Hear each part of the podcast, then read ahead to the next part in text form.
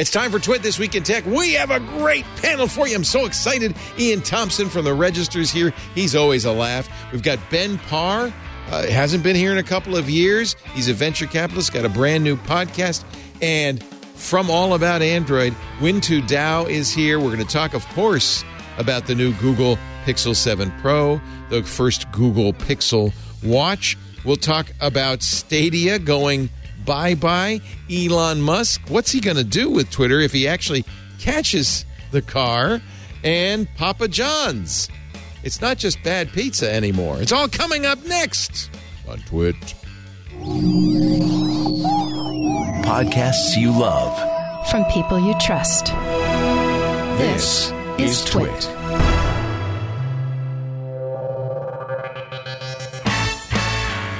This is Twit, This Week in Tech, episode 896, recorded Sunday, October 9th, 2022. The whole internet burrito. This Week in Tech is brought to you by Wealthfront. Visit wealthfront.com slash twit to get started and get your free $50 bonus with an initial deposit of $500. That's wealthfront.com slash twit. And by Worldwide Technology. With an innovative culture, thousands of IT engineers, application developers, unmatched labs, and integration centers for testing and deploying technology at scale, WWT helps customers bridge the gap between strategy and execution. To learn more about WWT, visit wwt.com slash twit. And by 8 Sleep. Good sleep is the ultimate game changer, and the pod is the ultimate sleep machine. Go to 8sleep.com slash twit to check out the pod and save $150 at checkout. 8 Sleep currently ships within the U.S., Canada, the UK, and select countries in the EU and Australia. And by SecureWorks. Are you ready for inevitable cyber threats? SecureWorks detects evolving adversaries and defends against them with a combination of security analytics and threat intelligence directly from their own counter threat unit. Visit secureworks.com slash twit to get a free trial of Taegis Extended Detection and Response, also known as XDR.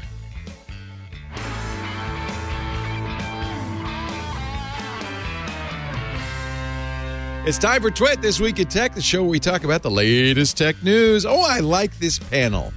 We finally got around to getting uh, Huyen Tue Dao on the show. Of course, you see her every Tuesday on All About Android. She's a developer, works right now. She's working at Adobe. She's an Android guru. We thought, well, with the new announcements from Google, we probably should have somebody who knows what's going on. Welcome, Win. First time on Twit. Thank you for joining us. Yeah, thank you for having me, Leo. I'm very excited and very nervous, but Yay. honestly, really excited. so- Nervous? no. yeah. That's silly. Yeah, yeah, yeah, You're yeah. amongst friends. I know. No I, I was already. nervous. I I will keep it down to a level. I did have like three cups of coffee this morning to make Uh-oh. sure that I was awake for the show. So this is going to be like win on like like like at an eleven. Um, Huyen Tue Dao, the coffee achiever, has joined us and is ready to talk. that was my achievement this morning. Like ding, like 500 milligrams of caffeine achieved. Like okay, cool, great. That's a good one. so There's glad. a sign that just goes over your head with the achievement in real life. exactly, just like ding. Oh, look who that is. Haven't seen Ben Parr in a long time. Serial entrepreneur. His current uh, startup is Octane AI. He has a brand new podcast with a Hollywood star. It's called Business Envy. You're doing it with Greg Grunberg. Uh, it's so nice to see you, Ben. Uh, we used to have Ben all the time on when he was at Mashable. Uh, good friend and uh, wonderful to have you uh, join us. Thanks for his book Captivology, also a Oh, really yeah. big book on uh, all about uh, the attention economy. Great to have you on. Thanks for having me back. Yay. Uh, it was- it's going to be fun. And somebody was saying, "What is that bot behind you?" Uh, that is my company's mascot, Octi. Octi. Uh, the cute, the cute little robot. Nice. Hello, Octi. Hello. And he's uh, done the right thing, which is erase the whiteboard behind him so we don't know what Octane AI's long term strategic goals are. But uh, that's life, you know. I bet there was good stuff on there, right? Before the show. Just the best.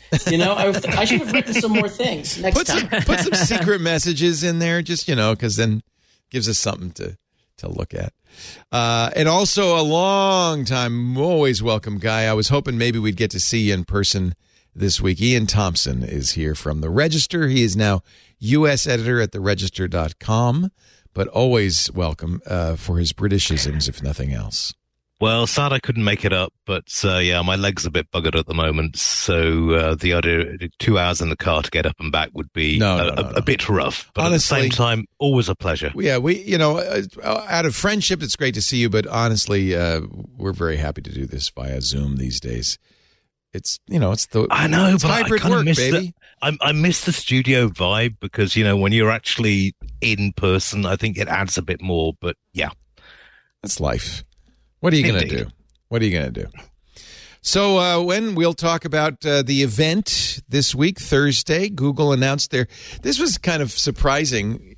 I had to kind of remember this is their first Android Wear watch. Uh, they've you know made Android Wear for years, but they finally made a watch to go with it. Uh, they also announced the Pixel 7, which is just kind of the logical successor to the Pixel 6. Uh, talked a little bit about, I was surprised actually, a little bit about the tablet, uh, which they say won't come out till next year, and showed a kind of cool little feature of the tablet, which is it will magnetically dock to what looks like a Nest speaker to turn it into a Nest Hub Max, kind of. Um, your thoughts? Uh, a couple of people said that the Google event was was kind of somnambulistic, and it is- certainly is compared to. Ooh, good word. Yeah, do you like that? I made that up all by myself. Uh, compared to what Apple, what Apple's you know kind of hyper frenetic show off things are, or even Samsung's, Google seemed kind of, yeah, we got a phone. Here it is. What do you think? You know, even Rick Osterloh, it's hard for him to kind of get excited. It felt like. I don't know. Maybe it was a jet lag, you know, since it was in New York, New York, maybe when everyone just kind of jet lagged and still kind of feeling like they were on 5 a.m. Uh, California time. But yeah, I mean, I, I feel like Google events generally tend to have this kind of feeling where there's maybe just that engineering earnestness, uh, which maybe kind of bit somnambulistic. Is that what you said? Yes, Uh, sleepwalkers. yes. Sleepwalkers. Um, I don't know. I, I generally feel like uh, the one thing I like is that they kind of just tell you about the product, and I don't. I, I think as I get older, I get a little bit less patient with like a lot of like pizzazz and show and marketing, and maybe that's also just because my day job as, an engineer, I just like literally just tell me what the cool stuff is, tell me the specs, and then let me kind of get back to my day job. But uh, yeah, I mean, I I actually was pretty excited. I uh, while you were live streaming with uh, my co-host Ron Richards for the actual show, I did pre-order both the Pixel Seven and the Pixel Watch. So And it I- worked. and so so it worked. I mean, uh, and it's actually kind of interesting because I am not generally a wearable person. I do have a fitness tracker. I but I use a Whoop, so it's kind of a a very specific, What do you use? you know, per uh, Whoop. oh, yeah, I'm- man. I'm not Pruitt wearing it right now, using of that. Yeah. Yeah. This is Oh, for are you- serious. See, serious athletes use the whoop. Yeah. And it's all about data. There's no interface. There's no nothing. It's just this like heart tracker that does, and, and their big thing is data, data science and everything like that. So they're, their entire, and, and it also has a subscription, by the way. So, right. but this is like pretty serious, but it does a lot of things that Fitbit does, like the sleep recovery workouts and things like that. But I like it because, you know, it's focused. I've never, I used to use, I think, like a couple of the Withings watches. I had Wear OS for a while, but I think it didn't quite match my style. And so I dropped it for a while when I found Whoop, which is kind of like I'm a bit of a fitness nut and kind of like analytics nut. I've so seen kind your Instagram. I, I know very Lisa impressive. is Lisa and Ant are like two of my like most consistent cheerleaders on Instagram. So I love the Twit fam for that. But I, I kind of like that this is so focused. And what's really interesting to me is that I, I really like the Whoop so much that the fact that this device doesn't integrate with other things that normally I would drag a device on for not integrating with like Google Fit, um, kind of like other like popular fitness things. Oh my gosh. Yep, there's me. there um, you oh are. goodness. It's pretty My damn. God, I feel unfit. Uh, Right. Yeah, I know. I'm going to the gym right after this. yeah, yeah. It's, it's pretty impressive. Yeah, I know. Um, yeah, so I I actually haven't been that you know, attracted or me feeling the need for a smartwatch, but I, I think partly because I do all about Android. Yeah, I'm into roaring a lot right now. Oh my god, this is so embarrassing. But hey, there's Lisa. is great. Um, Lisa liking me. Oh Uh, yeah, yeah. I would like you, but it would look like I was macking on you. So I, I just pretend that Oh, well. I don't actually see these. Well, But if it's you and Lisa, That's then right. It's, It's different. less weird. Yeah. And I, you know, Um, I work out with uh, kettlebells every once in a while. My trainer makes me do it. The uh, we use the six pood kettlebell. It's very Oh, poods. poods. They're all poods, and uh, that is uh, that. You know, uh, I I hurt just looking at you. um, if it makes you feel better, I've been sick, which maybe the listeners might hear. So I haven't actually worked out in about four or five days. Oh, thank God. Um, so oh God, you must feel like you're Um, falling apart. I tell you. It, it it is. I I'm So, but kind you of- prefer the whoop because you're a serious. I do. See, I'm because I'm Mr. Extreme with my scuba diving and my K2 climbing. I have the Apple Watch Ultra. Uh, you know, Yeah, this just don't try to repair it. this, yeah. this band is, is designed to fit over my wetsuit, which I will Whoa. never wear.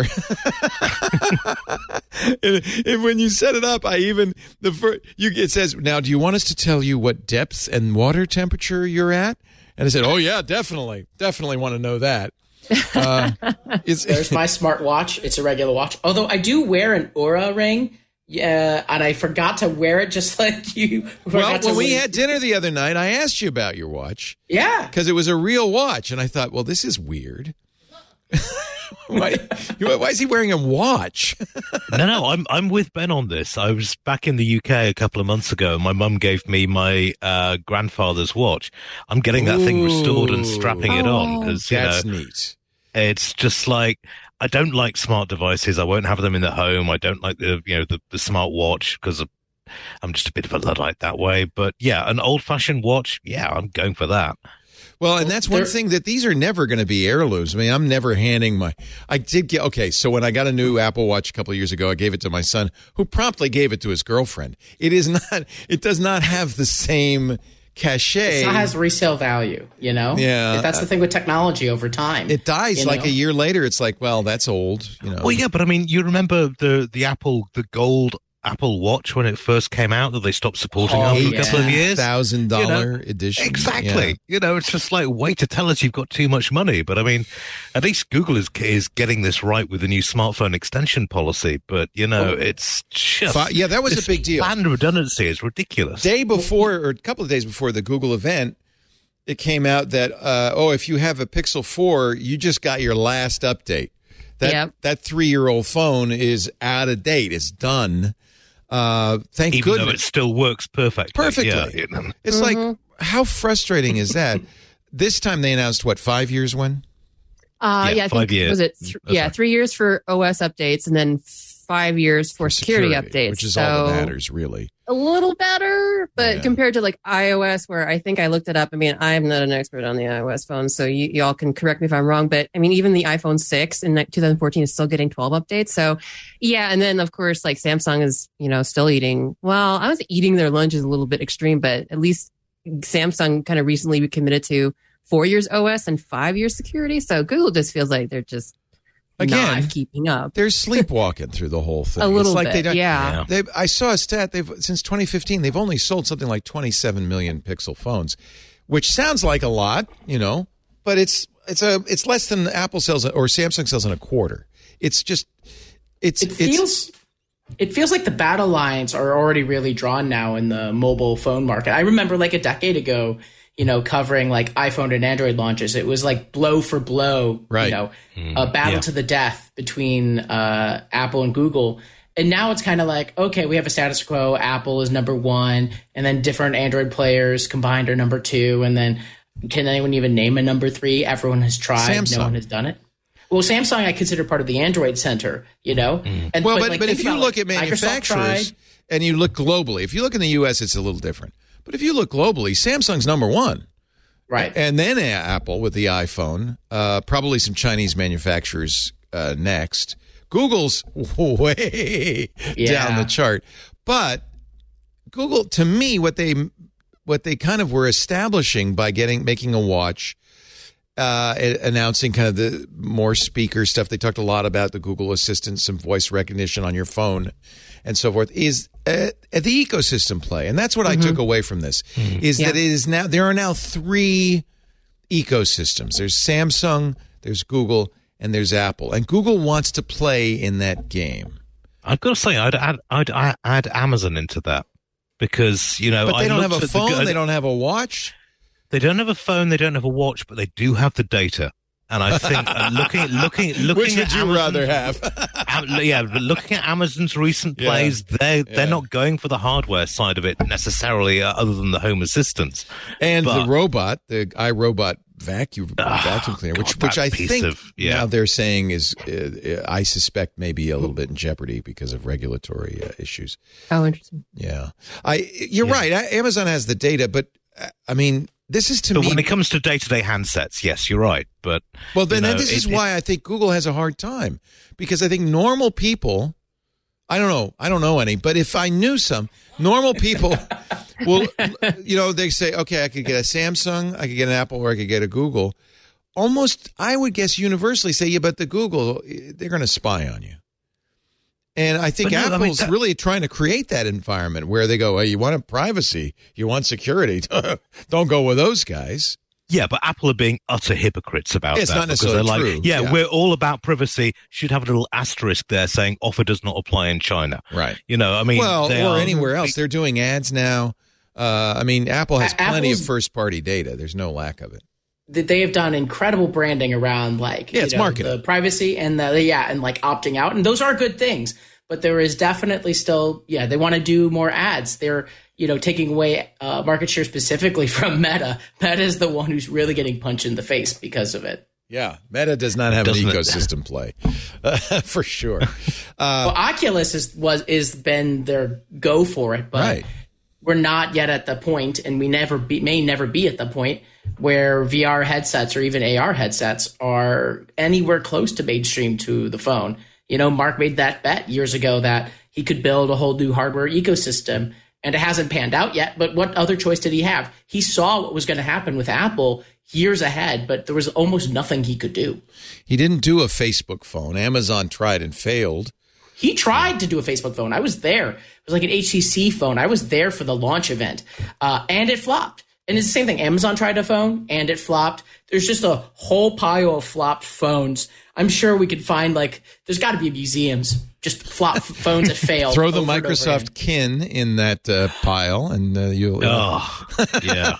so it, it, does it make what am- what am I saying is it makes sense that there are right now three big ecosystems. You, yes, there's a huge market for cheap Android handsets, but among the premium buyers and the premium phones, there's three ecosystems: Samsung, Google, and Apple. When do you think Google has a perception problem? I I think they have I think they're trying to figure out how to find a niche. So so with Apple and with Samsung, right? They kind of have like the big three device that we tend to think of. So Apple with its amazing kind of integrated ecosystem, you have a watch, you have a phone, and you have a tablet, right? All kind of like super well integrated. And I think Samsung is kind of competing and is in more position to compete with Apple because of their market share, right? With a, a watch, a tablet, and a successful phone. And I think I, I can't help it. Google must know that they, there's no way that they're going to ever catch up to Samsung. It just it does not make sense with Samsung Mhm. kind of already being ingrained as like the reason that Android is the number one like mobile operating system in the world. And just their market share and just the fact that, you know, they got in there early with like kind of going through carriers. I just don't think there's any chance for Google to conceivably compete with them a- and to get to the level where Samsung and Apple is. But I think kind of going to what Iain said, I think maybe they need to shift their ecosystem a bit and kind of with the home and the Pixel tablet, and especially with the Pixel tablet, not necessarily being an iPad or an S8 tab kind of level where it, the foot, where, you know, there's a lot of appeal to media productivity, you know, kind of high end creators where it's more of a home device. And maybe, and that's where kind of maybe the Venn diagram of ecosystems kind of starts to circle with Amazon is like maybe they're trying to make their ecosystem something a little bit unique because I, I just feel like they they kind of were in this space and it's like huh yeah the numbers aren't working out so what can we leverage what are our strengths that we can kind of make our ecosystem a thing and actually have it be successful. I don't know if it's a perception problem. I think it's like they're in a weird spot. Like, because Lord knows Google has been begging developers, third party developers to make amazing flagship like uh showcase large screen apps and we're not doing it like that's like a whole other rant aside about That was another large pitch screens. when they're talking about the Yeah. tablet is, oh, and we've been working for years to get developers to do tablets. And that's why Yeah. Android tablets have never succeeded. They just Yeah, don't have the apps. Yeah, it's it's a chicken and egg problem, and like you know, back when I think around honeycomb time when tablets first came Yeah, yeah. around, people were really excited. Honeycomb was a tablet. I- It was. I had some of them. Yeah. Yeah, Oh, I are you still kidding? I've my got so many 7 dead Android yeah. tablets around the house at Actually, the moment. It's you know. I've got two love- Google glasses. What was the seven inch tablet that Google did? That was a The the Nexus, Nexus 7? Seven. That was a yeah, great- love that. It was amazing. tablet. And actually, in hindsight, it wasn't much bigger than the modern smartphones, but it was No. it was good. It was just right. I liked it a lot. Um, Good Kindle sized tablet. Yeah. Yeah, where'd Uh, they we- go I- I wrong? could- Hundred. This Yeah. is, by the way, this is, by the way, the the the epitaph that's going to be on Google's tombstone. Where did they go wrong? because, and not that Google's close to death's door, Facebook maybe, but not Google. But they, and that's only because they make so much money in search that they can, you know, fritter it spat away. this money out. Yeah. Yeah. There's a Yeah. There's a branding thing because like in the end, the like quality between the phones, I don't think is all that different, right? Like you can get No. pretty much everything No, done. in fact, you, could know, and argue this- the Pixel 6 and 7 have the best cameras of any smartphone. it's a Yeah, I would- I meant- it's a branding thing. Yeah. But, But that's what I'm don't saying. I think people, I think real people look at Google and say, no, they're an ad company. I don't trust them. Yeah, but Google really mi- missed a trick on this one because you remember when the first Nexus phones came out, they were the stripped down Android operating Loved them. system, no no bloatware, Awesome. nothing else. yeah, but nice geeks cheap loved them. I don't know if real people loved them. Yeah, but I mean, if you get a Samsung phone, it's got so much crapware on there. Oh, it's that horrible. You cannot remove. And people love it. that could have they could have made that a unique selling point for the for the Nexus and then the Pixel, but then they decided, right, let's jack up the Pixel price and put a skin on Android, and they haven't really decided what they wanted to do with it. It was just like be like Apple, just be like Apple, and get people to pay a lot of money. well, to some degree, and that's Samsung, not going to work. Samsung's the anti-Apple. I think a lot of Samsung owners are actually buying it because it thumbs its nose at Apple. It's, certainly, that's their ad campaigns, right? Even today, they still do ad campaigns mocking. You know that that I've been seeing this ad where the woman's on the bus with in love with her iPhone, and then the, she sees the flip phone, and then everything, and she has to have it. Yeah, and then she sees it in a year and sees the screen. Yeah. But but seriously, that's that's how Samsung I think sees itself, and I think probably that's market research says, at least in the U.S., the people who buy Samsung are buying it because they don't want an Apple phone. They want something of perceived similar quality and value. And yeah, uh, you and I noticed that there's two different messaging apps with the same name. That there's two different everything apps, browsers, everything. Uh, but we notice it, but I don't think normal. I think normal people uh, love their Samsungs. Everybody, every time I meet somebody who has a Samsung, they love their Samsungs. I have to admit, I've actually been using a Z Fold 4. and See? actually- I, See?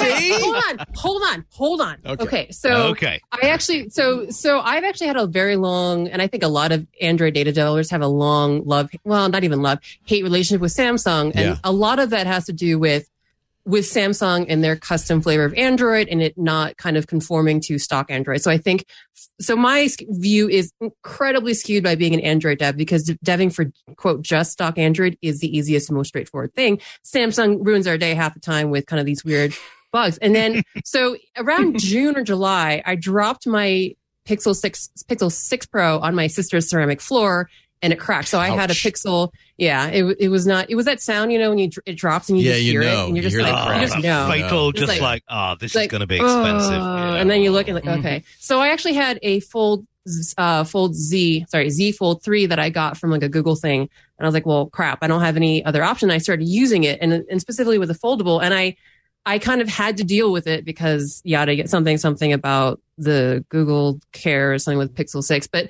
I kind of get it now. Um, I do. And it, it, uh, a friend of mine who works at Tonal, uh, Gabriel Peal, once told me, like, look, if you kind of get past the bloatware, if you start really put the effort into setting up a Yeah. Samsung, Yeah. You'll love it. And I think uh, Mishaal Ah. Rahman, who you know is also a co-host on uh, All About Android, Yep. has said that you know Samsung is great for power users. So once once you get to that initial setup period, there's a lot that a power user can do with Samsung, and I totally get it. I I kind of feel like I'm betraying my Android native brethren a little bit, but.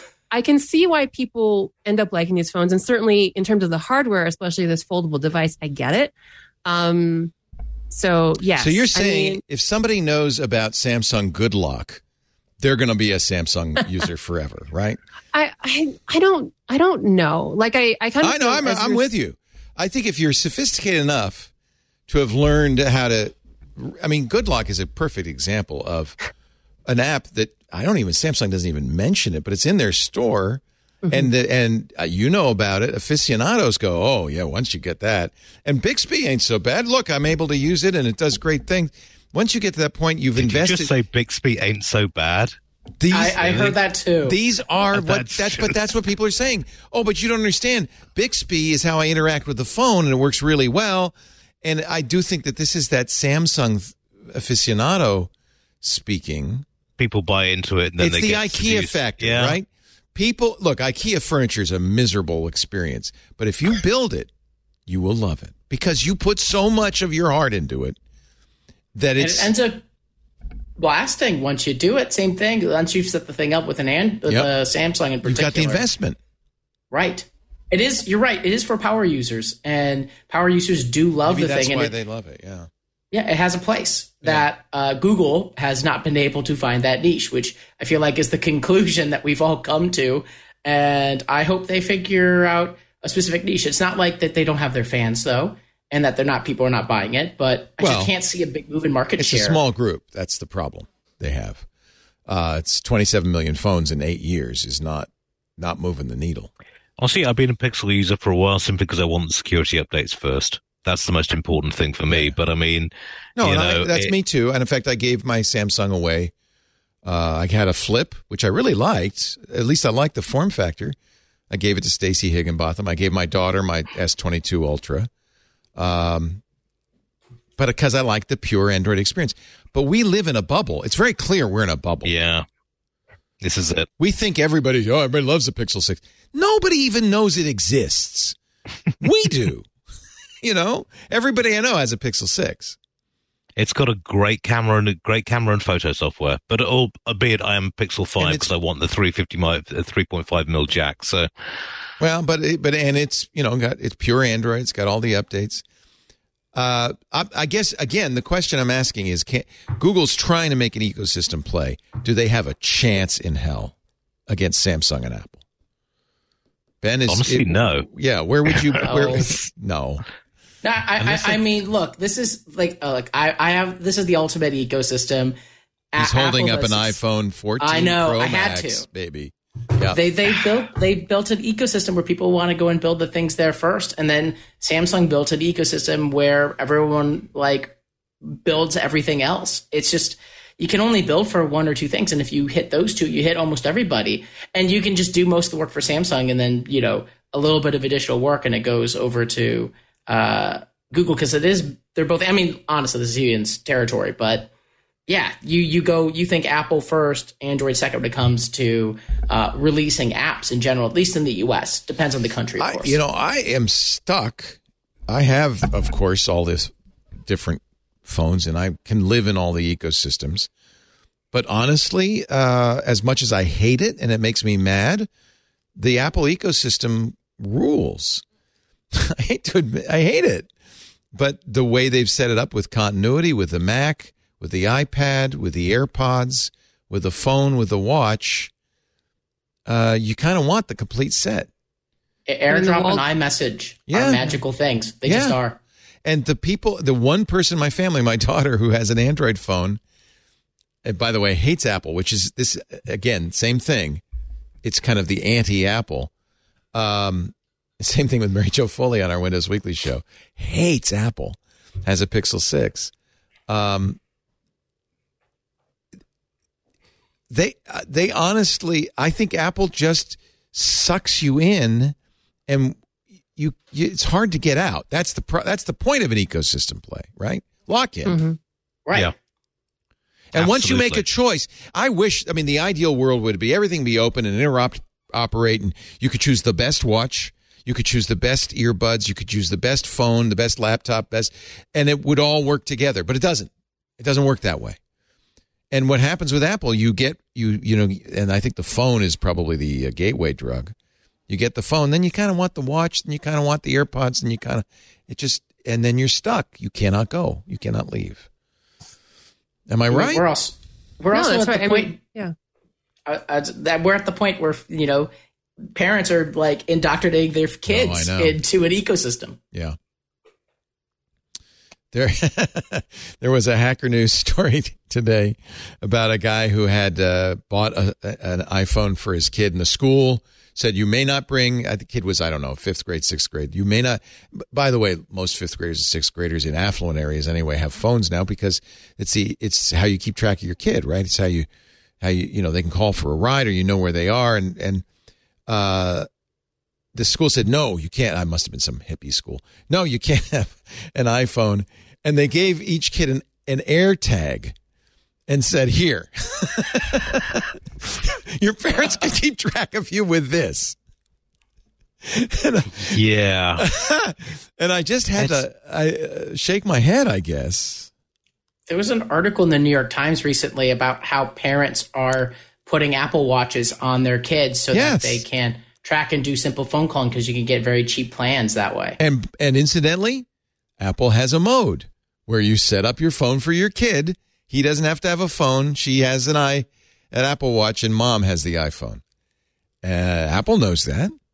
Didn't wasn't there a memo? This is uh, I, this is a discovery, and we're going to talk about discovery and the problems with court cases and discovery in a bit. But discovery can be a nightmare for these companies. And the Epic Apple event, uh, this court action, which Apple won hands down, but they lost in discovery because the email came out. I think it was from Craig, Craig Federighi or Eddy Cue, saying we can't put messages on Android because then parents would buy and cheap Android phones for their kids. The Apple knows this, hundred percent. oh yeah, but I, Go ahead. I mean, th- there are always going to be parents that, that do this because it, it gives them reassurance. I mean, back in my day, my mum gave me a watch and said, "If you're not back by five p.m., I'm co- I'm going out looking for There you you. and It will be bad for you." Yeah. But you know, That was the That- 80s that's not- version of an I was, iPhone. gonna- I was going to say this is not the world we're living in right now, and I can kind of understand. I can understand Apple's point because obviously they want to shift hardware, but I mean these kind of child tracking things are incredibly popular. They're also, as I've learned after looking into it, incredibly insecure. I mean, if you're buying a, a you know a kid tracker with Android, you know you are trusting that a third party manufacturer has not just copied a software stack and isn't updating it, and you could just be leaving this wide open. So, you know, there are real problems with these kind of things in terms of you might think you're making your kids safer, but maybe you're not. Right. Uh, I was at I was in a very fancy Tiburon. You probably know it, Iain. Uh, Ha. is yeah, uh, is a, with money. a very very wealthy enclave in Marin County. Lisa and I uh, were there for uh, lunch, and we and there was a candy store, and Lisa uh, has to go to every candy store. It's- Some people's shoe stores, jewelry stores. She's got to go to the candy store. So we go in. There's a gaggle of kids, all of them. I mean, and these are little kids, maybe eight to twelve, maybe a little older than eight, ten to 12, 13. They're all paying with their iPhones. None of them have cash and and uh, there's some sort of parental control because the kid said, "Well, I only have three dollars I can spend." They all were paying with tap to pay. Now it's an affluent community, but I think That's that's kind of common. yeah, I think it's a trend. Mm. Yeah, the wallet may barely be a thing in Yeah. a decade or two. They're going to be like, why do I have to have a physical version of my driver's license or my ID? It makes no sense. And you know what? Probably a little bit down the line, maybe it doesn't make sense.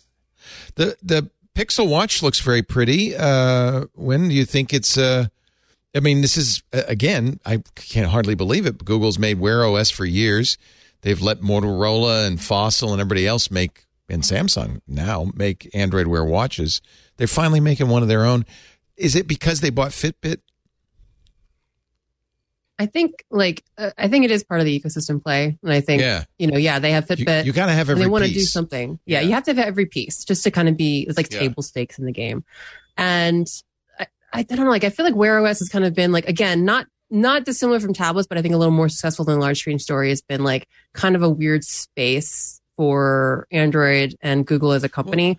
and Even so you, you're an do it. Android developer and you're wearing a WHOOP. I just don't need a smartwatch. um, well, I just don't need a smartwatch. Um, yeah, and it's actually what may blow your mind is that actually quite a few of uh, my Android friends have switched to the iOS ecosystem in recent years because Oh. of the wonderful world, world garden. Yes, um, there are lots of Android developers. They want to be uh, blue bubble, green bubbles, right? They want to. yeah, be, they do. You know, yeah. they, they don't want to be part of that Drake song or whatever. Um, They want to get bullied. yeah. Um, I, I mean, it's really interesting because I think that um, Google, in a sense, like especially as an Android developer, a lot of times it, we take a lot of cues from Google first party apps for better or for worse. And I think that, you know, for something like Wear, we kind of, and, and for large screens, it's kind of hard to convince us to put time and effort into it. Like, so like, like having a Wear app, having a, even a large screen version of an app takes additional design and development time. And so we often look to Google as like this kind of North Star, like, hey, look, look, y'all, we're really, really serious this time. Like, like we promise you this time we're super serious about Wear OS and we're super serious about large screens. And so not saying that they're doing this for developers because I don't think so, but I think that they need to put, you know, their toe in the water to make kind of Wear OS successful to kind of showcase maybe what it's about and what, what they can do. And I don't know why that's important. Like I, I, I keep thinking about this a lot, especially with questions about, you know, e- even like the Pixel phone. Like, you know, we're talking about whether they're ever, whether they're ever going to catch up and, and beat, um, Samsung or Apple. And it, to me, like It's the, the, the, and, and it's weird because I think the Pixel phone itself, even itself has kind of a muddled identity, right? Yeah. Because yeah, what is ways- Tensor? What is the Tensor Two? What does that mean? Is that Yeah. is it a good chip? Is it a bad chip? We don't know. It lives in its own little vacuum. Yeah, it's a very tech enthusiast world. And so is it a reference phone? Is it like a, a showing off what Google like um you It know used to machine be, learning and AI f- can do? well- yeah. I feel like they want more now. Well, yeah, it's like Well- they want to compete with a flagship. It's flagship, you know, Yeah. they you know, rather than folk I mean like they do and in the made by Google event, they had a lot of amazing examples of like cross device and comp- computational photography and you know machine learning and and like natural language and all that kind of stuff but it's like they have all that but they somehow still want to keep one foot in that in that flagship box and create you know a high end phone that people want to talk about that reviewers want to review that people like us want to talk about and it's kind of like i i don't know how these kind of competing goals are going to play out I'm going to call it here. There, it's hopeless. The reason they're sleepwalking through these events is because they know Rick Osterloh knows. He was the guy who, when the Pixel 4 came out, days before the event, yelled at the team saying the battery life's terrible. It's like they know it's hopeless. And and by the way, to announce a new phone and watch two weeks after you kill Stadia, Oh, Stadia. A It's- lot of people are still really, really pissed off. it's about another that. reason people Rightly don't so. trust Google. They say, well, Yeah. Google's just it's a hobby. I want Google Reader back, by the way, if someone's listening. Yeah. Good That's luck. what I Yeah. want Good luck. Absolutely. That was my favorite thing. Oh, Actually, I, happened to our- we we had a conversation on uh, this week in Google about this because you could make the case that Google was consciously killing RSS, that they didn't want an open standard. That they they so what they did is they made Google Reader to dominate and then killed it. Like let's put it out of its business, just as they did with XMPP. They didn't want an open standard they wanted a standard they controlled, and I think RCS is probably their attempt to control it, and it's going to die too because it's. I'm just frustrated with Google. I, I They- mean that's they've moved into many people are yeah Yeah, I mean, they've. It seems to me they've moved into the rent-seeking part of the tech cycle. They're not actually creating that much anymore. It's just a question of how can we wring as much money out of our various properties that we've built up over the years and satisfy shareholders. Yeah. I mean, I mean, YouTube how old has is become Google now? Yeah, Oh, almost let's see, twenty right 2000 almost Oh, twenty over over twenty. over I think. twenty over 20. Wow. Yeah. So it's I mean- old it's an old old line tech company and they Well, I have, mean, I'm- I'll, I will submit and we talked about this a couple of weeks ago that honestly, if it weren't the only thing they make money on is search and ad search ads, and if it weren't for that, none of this would have flown. They are now realizing that and killing stuff like Stadia. They should. They had no reason to launch in the first place. They had no expertise in gaming. Ben Ben Thompson says basically they they kind of knew how networking, you know, at cloud worked. So he says the business side of Stadia was lazy and stupid. it, uh, But because they didn't know gaming and they just They said, "Well, we can and- do this." But they, you know what? Like, it's doable. Like, think about Microsoft and what a success story that's been overall into like a company that wasn't into gaming and really ingrained themselves and became really successful. Took a long with- time. They lost It a lot they- of money on Xbox for years and years and years. Yes, and it Thank takes that goodness for level Halo. Yeah. Yeah. the Well, I time think- commitment and a low luck. maybe and uh, luck and timing and you're right because i think when it was ballmer i don't know if he even knew what xbox was or had a strategic vision but clearly because because uh, because uh, satya nadella comes from he he ran azure comes from cloud he saw oh you know this could really be an entree into cloud cloud gaming uh, and I think I think the long term prospects for Microsoft gaming are very good, especially now that they're acquiring uh, Activision. They bought Minecraft. That was a brilliant move, right? Brilliant. Brilliant Yeah, move. for sure. Uh, they have shown since Ballmer left a really good strategic vision. And that's just one example in a bunch of areas. I mean, Uh, oh, Satya yeah, I mean- just complete aside, probably top five CEO Oh, yeah. in the country. Yeah. Period. And Sundar Pichai, bottom five. Is that controversial to say? it's always controversial to make a bottom five.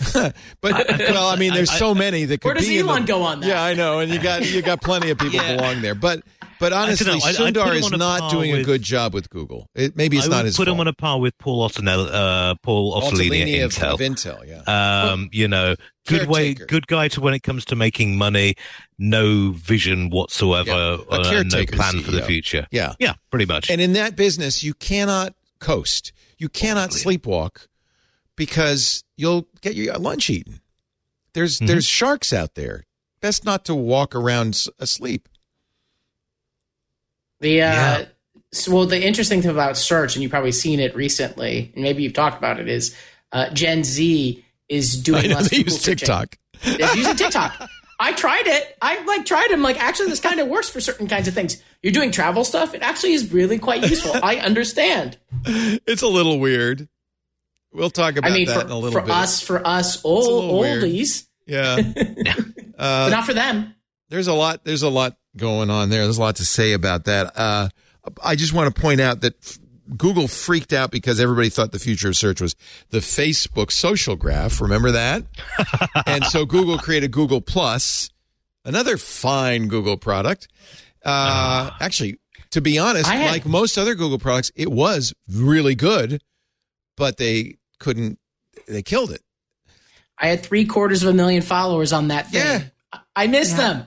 It was great. I loved it. So Google's flaw flaw is not that they make bad products because I think the Pixel Six is a great product. Pixel Seven is going to be a great product. but they I- can't follow through. There's something wrong. That's the- well, and there, there's there's one contention that the problem is the uh, mismatched incentives at Google, and this you could blame Sundar Pichai for, which is you get promotions at Google for coming up with a new product. You don't get any support for supporting that product. Google, and that's why Google invents a lot of stuff, and it all it all flops in the long run, like Stadia, because they don't incent people to be on the you know the team of the long term product. They incent people to invent the next thing, and that, that makes that's sense. a that's a big problem at a lot of tech companies uh, and i've been at large tech companies where that is exactly the case where say for example you have a team and and their job is to make you know features that end up on like the front page of gizmodo and then the rest of us who have to do the hard work of keeping you know a service or a software scalable and maintainable and all these very unsexy words don't get as much recognition. So yeah, the incentives incentives are way off because when you move fast and break things, Yeah. uh, someone got to fix it. Uh, and so I, I totally agree. And it's, it's kind of messed up as someone who works on this side of it. And, and presumably it also kind of results in kind of mixed business results as well. Is it a, ba- is it bad management, uh, when, or is it, I, I mean- I, I, thi- I don't know. I think sometimes like, and?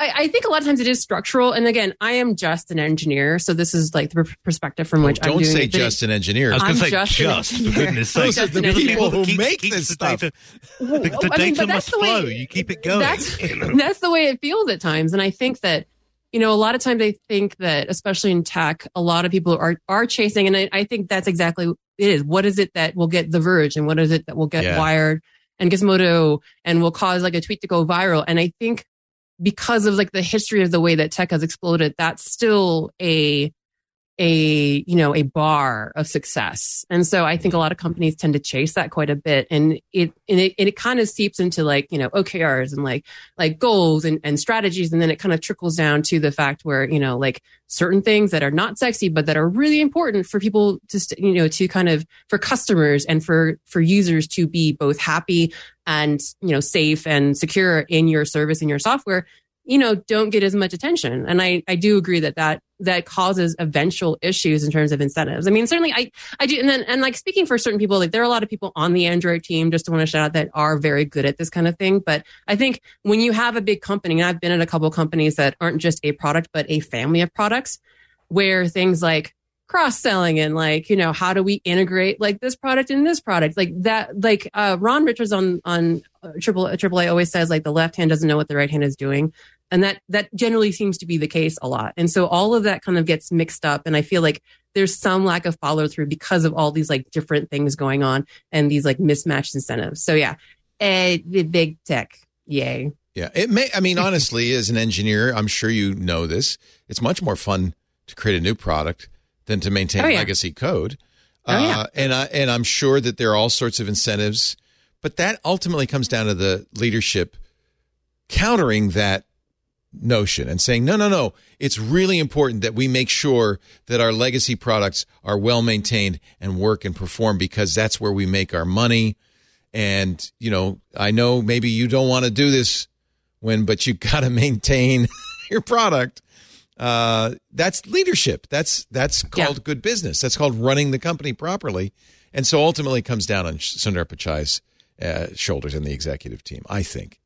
Yeah, uh, engineers are always going to want to invent. That's, I mean, I, that's why I'm not a code monkey because I, I don't want to maintain legacy code. I don't want to That's look at anybody's code base. I want to do my stuff. That's why so many people want to start companies. You Right. uh, see it all in Yeah. the news, and then you see twenty million dollars raised, and you're like, "Oh, it's going to be sunshine and roses." Uh, when it is, it's always Well, yeah. So what's so. Octane? You're at the stage now. Uh, you're you're past that stage now. You're kind of in the you're past the growth. You're kind of in the maintenance. Keep it going. Is it harder? Uh, it is easier to grow a product. Like it is much easier to go. Like it's much harder to go from zero to one million in annual recurring revenue Sure. than it is from one and above. It just it's just Is true. it more like fun? Uh, it depends on a whole bunch of things. Uh, I it depends on your personality. I really like the early part of building. Uh, I also like you know building teams. So there's something fun at each stage. But, But, you know, then that's why Sergey and Larry go off and run their blimp projects, and you bring in adults because it's time to run the company, right? Not to invent the company. It's a very Yeah, different skill set. It's a different and very skill few set. people are great at both. Maybe that's part of the problem. Is you got a lot of founders. Uh, I think an awful. I. I think a lot of the problems with Google have been because they've hired far too many managers and not enough innovators. Um, you just think it used to be started with able- Eric Schmidt? No, I mean Schmidt was needed because otherwise Google wouldn't have been the success it was without. Yeah, you Larry. know, Larry the- called it adult supervision. Yeah, exactly. I mean that But partnership it's- worked out. Yeah. No, it worked out perfectly. Yeah. Uh, well, not perfectly, but it worked out very well. But Google stopped creating. You know, I mean, where where are the big announce? I mean, do you remember when Gmail first launched? It was a bombshell on the email front. They launched it on April the first, which as a journalist we really resented because it was like, is this an April this real? Fool or not? Is this another You know? Google toilet internet or what? Yeah. Yeah, but I mean that Android, whole you know, the photos, the the whole thing.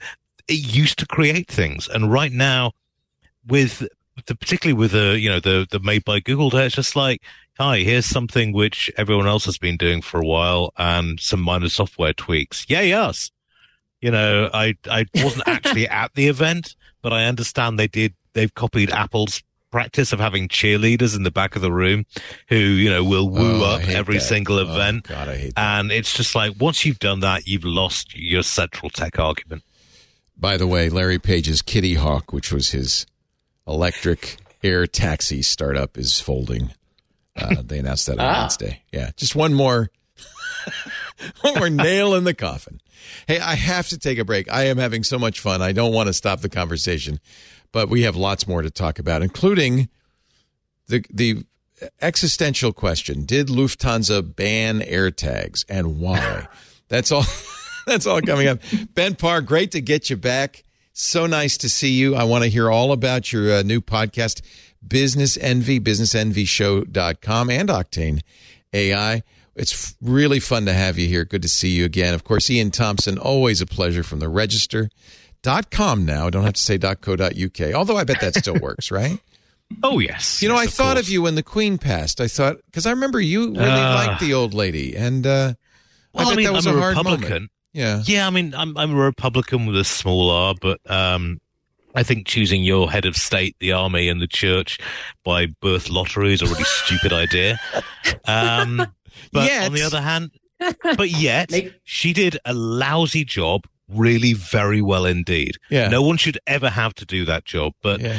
she put a time. I was I was actually kind of depressed for a couple of days. I thought you might I- be. I was thinking, believe it or not, I was thinking of you, uh, and thinking, Yeah. you know, I, I should have said And also, condolences. do you- Did you see the footage of the queue? Because that was the most British Ten memorial hour ever. line, Oh, 13 in, I mean, and David, David, Beckham, the- got in David it. Beckham queued waited for 10 hours. 13 Yeah. hours. That's awesome. While all the VIPs just, oh yeah, I'll turn up, do a quick walk past No, and the rest of yeah. it. Yeah, no, I mean, it kind of, it showed, I mean, it showed who we were as a people. She's always been there. And while I think her idiot son is going to make a lousy king, we shall see. I, you know, I predict that uh, Charles will uh, somehow magically uh, take the glow and and become the king. And uh, it's it's, you know what? I realized, yeah, it's a terrible idea, but at the same time, it's really nice to have a head of state who's not political, who's just there to kind of reassure people. And she was very good at that. And and Charles, if he's kind of starting to look a little bit like a prig, but if he can find a way to become the nation's heart in the way that Yeah. QE2 Just- Well, I mean, yeah, it was, it was, it was very tricky because in, he's been holding on for this job for, for you know, for over 60 years. Um, and he does have ideas about ruling the country as opposed to being, you know, a constitutional monarch, which is his job. Um, really I he has very- aspirations of, of having power. Well, I mean, he's been sending letters to ministers Oh, for you know the last couple That's of decades good. about what he wants done. Yeah. I mean, we forget that the royal family can actually veto legislation if it affects them personally. And considering he owns Cornwall or owned Cornwall, um, you know, that was a fairly wide remit. But, um, I don't know. His, his first address was very well done. I liked it. Uh, we'll Yeah. see if he grows into the role. Yeah. But as I say, the, the very idea of a, of a birth monarchy is, is just logically. No, but it, but as I said, I think there's a, a, a emotional value to having a non-political leader that you can kind of uh, project upon, if for want of a better word, Well, your concerns I- and your fears. I think that's a good thing. I actually, um, sorry, just to interject, but I heard a really brilliant YouTuber named Philosophy Tube, who is British, once uh, basically said that the Queen is the UK's waifu. Yeah. In Yeah. and and I thought that was the most waifu. Um, sorry, how do I go into why explain what do I? Yeah, yeah, I understand totally. I don't think you can explain that. aspirational kind of an, an, an admiring aspirational kind of relationship where you kind of have this okay. Yeah, parasocial no, relationship yeah um but yes the uk's waifu uh, philosophy tube. not my idea but i thought that was a very succinct way of kind of describing that emotional connection It's like your Um, pillow, oh your my- pillow bride. It's Ooh, uh, that's waifu. so it's wouldn't like- want to disrespect the queen I- by saying such but yeah no, I it's, no, it really no. I, I think no. You're exactly right. It's it, and that's why I said project. It's somebody who is almost a blank slate, really. Yes. that you onto which you project your hopes and fears and it helps emotionally helps you and it, you know we don't have like that in the united states all we've got is horrible presidents and uh, it'd be nice to have somebody who is just apolitical that we could just you know kind of Well, I mean, the US has its own monarchy at this stage. I mean, remember it's the George wrong W. kind of Bush? You know, yeah it's it's not. I thought you were going to say time the Kardashians. oh No, no, I I that's thinking- I mean- Kard- kim Actually, kardashian that's is a what- waifu you're right. They right are. They are. Unfor- better or worse, our waifus. Oh dear. that's horrible Yeah. There's, I'm there's the title. Existential crisis. now i'm oh, depressed oh gosh Oh, it's Lord. great to have Huyen Tue Dao. Uh, she's my waifu, and it's so good to have her lead developer. No, I'm kidding. Lead developer at Adobe, co-host of All About Android. First time on the show. Thrilled to have you. Thank you for being here. Thrilled to be here. I want to take a little break. I hate to do it because we're having so much fun, but I uh, I want to talk to you about Wealthfront, and now is a good time to mention. I think Wealthfront. Wealthfront's goal is to make building long-term wealth, long-term underscore wealth, easy, offering both high-yield savings and automated investing accounts to do just that. Beautiful interface. You'll love the app. If the bank's keeping money that could be yours, if you're earning less than Wealthfront's 2.55% APY, yeah, what, find out what your savings account's getting. It ain't that, I guarantee you. Federal interest rates, of course, they're going up this year and they're going to continue going up. That means banks have been earning more on your savings. Have their interest rates been going up? No. According to the FDIC, the average U.S. bank has only raised their rates to 0.17% this year. Do you hear that? Wealthfront's now offering their clients a rate that's about 15 times higher. And that's just the Wealthfront cash account. Don't let your bank keep interest you could be earning. Join nearly half a million people who already use Wealthfront to earn 15 times more than the average U.S. saving bank savings account. It's easy to sign up. You'll get unlimited transfers that are completely fee free, up to $1 million in FDIC insurance through partner banks. And get this there are no account fees, no minimum balance. And if you sign up right now, wealthfront.com slash twit, you get a free $50 bonus with the initial deposit of $500. Wealthfront.com slash twit. To get started, get your free $50 bonus with an initial deposit of 500 That's 10%. That's nice. Wealthfront.com slash twit. This has been a paid endorsement for Wealthfront. Wealthfront.com slash twit. We thank them so much for their support for all of you. So, uh, Lufthansa sort of denying this, sort of not denying this. Lufthansa bans AirTags in luggage. And of course, why? Because pub- passengers have been sh- publicly shaming Lufthansa with the location of their lost bags. It is better if you do not know where your bag is. Uh, Lufthansa says, well, we don't ban them, but you do have to take the battery out of them before you put them in your bag. Um, because they work so well without the battery. You know, grief. You know what? Uh, you you know this why this rings really false. I I spent a year as a the editor of an aviation IT magazine. Oh, so you know. And I, didn't know So that. I, I oh, talked to I talked to pilots Yeah. about when that first mobile phone ban came in. I was talking to a pilot about it, and he goes, "No, we we know when someone's got their mobile phone on in the aircraft because it's usually one of us." You know, you can hear it. It doesn't interfere that badly. This whole Lufthansa thing strikes me very much of we don't want the PR problem rather than there's an actual genuine physical danger here. Here's an example, a Lufthansa tweet from Keep On Discovering on Twitter. I just traveled from Athens uh, to Charles de Gaulle business class at a two and a half hour transit in Munich. Somehow, he's talking to Lufthansa, you've lost my bag in between. Apparently, your team can't find it, but Apple's AirTag says it's in Toulouse. I, I've I've been doing this for years, but with the tile tags to Yeah, track all thing. of my luggage. Same thing. And and it's incredible, and it's incredible when like you like lose something, you're even just trying to like track when it's going to go and get come in. And so I had to like do a disclose like year a disclosure years ago. I sat on the advise innovation advisory board of Lufthansa. So this is fascinating for me. I have no context or Ah. anything, so I will I I, I will straight up say uh, I am surprised that they're taking this stance. It's definitely from uh, probably a more conservative group of Lufthansa. It is not the stance that I would take by any way, shape, or form. the wrong way to get go about this. I would agree. Public- You're not going to see it in the U.S. I can't. I can't imagine they would do that in the U.S. It's such a like. so it is a, a battery, and I guess you know they don't let you put your laptop anymore in checked luggage, right? But it's a tiny little thing. I don't think it's it's cause cause for concern. Honestly, we cover thermal runaways a lot, and I've never heard of a coin-sized battery going full thermal runaway. No, it just doesn't happen. They're engineered that way. Oh, oh, oh, Yes. oh, oh. But also, I got to—I mean, my wife tried the AirTag in the luggage thing on our last trip, and it was actually quite stress-inducing because we were sitting on the plane, and she's like, "This is still showing up as being in the terminal. Where is my luggage? Where is my luggage right now?" And then when we landed, of course, it was all all right because it was just a delay from the actual signal getting through. Yeah, you don't want to pay too much attention to it, but you know, if But they- no, I mean, Lufthansa's position is ridiculous. Yeah. I mean, seriously. Yeah. it's kind of I have to say, uh, everything now Apple has does this.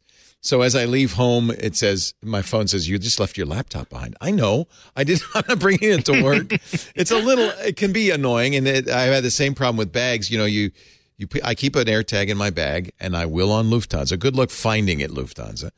Uh, but when you then get to the hotel and you go for a walk, your phone says, "Hey, you just left your bag behind." And it's like, I, I, I'm sure there's a way to uh, fix that. I don't know. It's, it's a little annoying. I'm just saying. But uh, at Also, the same if time, you've got travel, if you've got travel insurance, losing your luggage is not the worst thing in the world because if they lose, if I think I don't know how it is over here, but in the UK, it's more than seventy-two hours. Then the you know the airline will pay for new clothes shopping. So really, quids it. Oh, yeah. uh, I yeah. lost my bags for over three days. how in, much uh, did they Cannes give you? Lion. How much did they give you, Ben? Thousand bucks. I think. Really? Oh, Oh, decent amount. I Oh, thought got- they were like scored- only liable for like fifty but- bucks or something. I got six hundred out of Virgin Oh, America, but okay. no, it's It It's was mine was bad. an international trip. It depends where you lose it. If if you're going somewhere and you lose it, that's bad. If you're coming home, you got some extra underwear at home, you're probably okay. That's all I'm saying. yeah. And you pity the poor poor devil actually opens the bag and finds your old underwear. But no. I'm gonna just buy one one thousand dollar pair of underwear. That's what I'm gonna do. Uh, you can probably yeah, I mean, do if that in lost in South California. France, yeah. All right, two words that strike. It is Halloween coming up. It's spooky month. I guess that's what the Gen Z calls them. Uh, so, two words to strike terror into anyone's heart. Elon Musk. Are you scared? I, I'm entertained. It is entertaining. Uh, You got to say that. Uh, I know there are people who listen to this show who say have already pressed the stop button.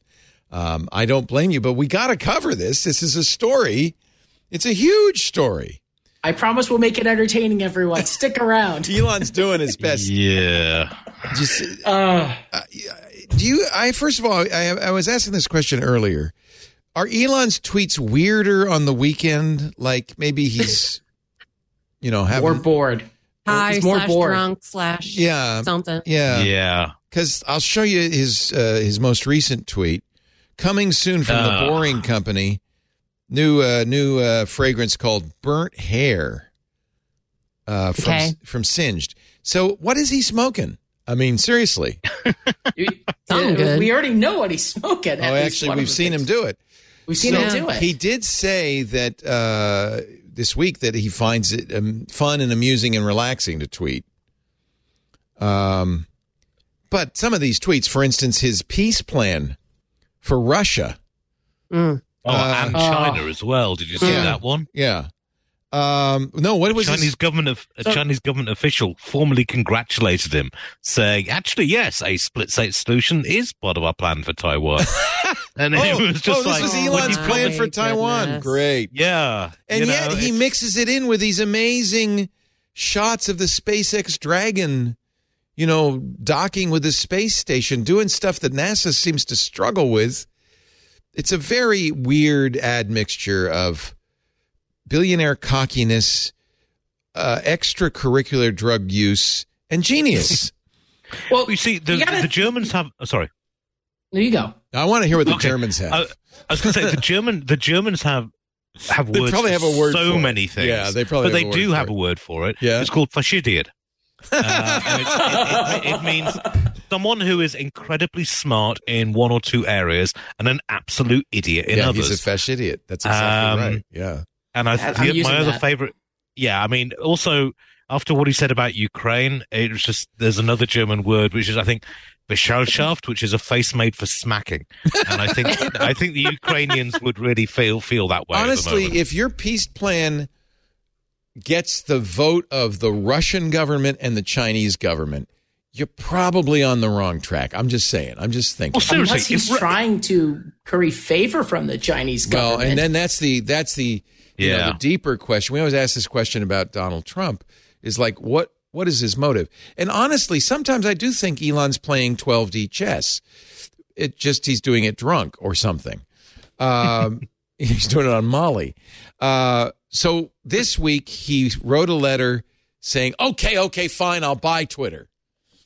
Uh, thereby putting the trial off for a month. Also, maybe more importantly, putting off his deposition, which was scheduled for Thursday, for another month. Also, ending discovery. And we were talking about discovery earlier. Discovery, these trials, you might win, you might lose, but they're almost always bad for the participants because stuff comes out that's embarrassing. The text messages. And this- oh, like- I know, I know. 'Cause I- I- okay, just like a couple things I have to say here. One, uh, like Elon's mindset, and you can see it through the text, is uh, he is never wrong, and it's not be- in it, like it's because everyone is fawning over him, Right. and no one's There's really so many properly- ass kissers in his. You know what did Jason Calacanis say? And and you and I are both buds with Jason. I love Jason. Yeah. but I'm embarrassed. I, I for wasn't going to bring it up, but my goodness, that was I was gonna bring it up. Fist in the mouth, cringe. I mean, just so just like, don't say it, don't say it. Oh no, you went there. What did he say? I can carry your sword, boss, or something like that. Ah. He volunteered to be the CEO of Twitter, pestered Elon over and over again. I remember, Ben, you probably got this email. I got the email. Elon said, We're going to get together a consortium of investors to help Elon buy Twitter. And would you like to put some money in? Uh, and Elon eventually had to say, and it's in these messages, Would you knock it off? This is embarrassing.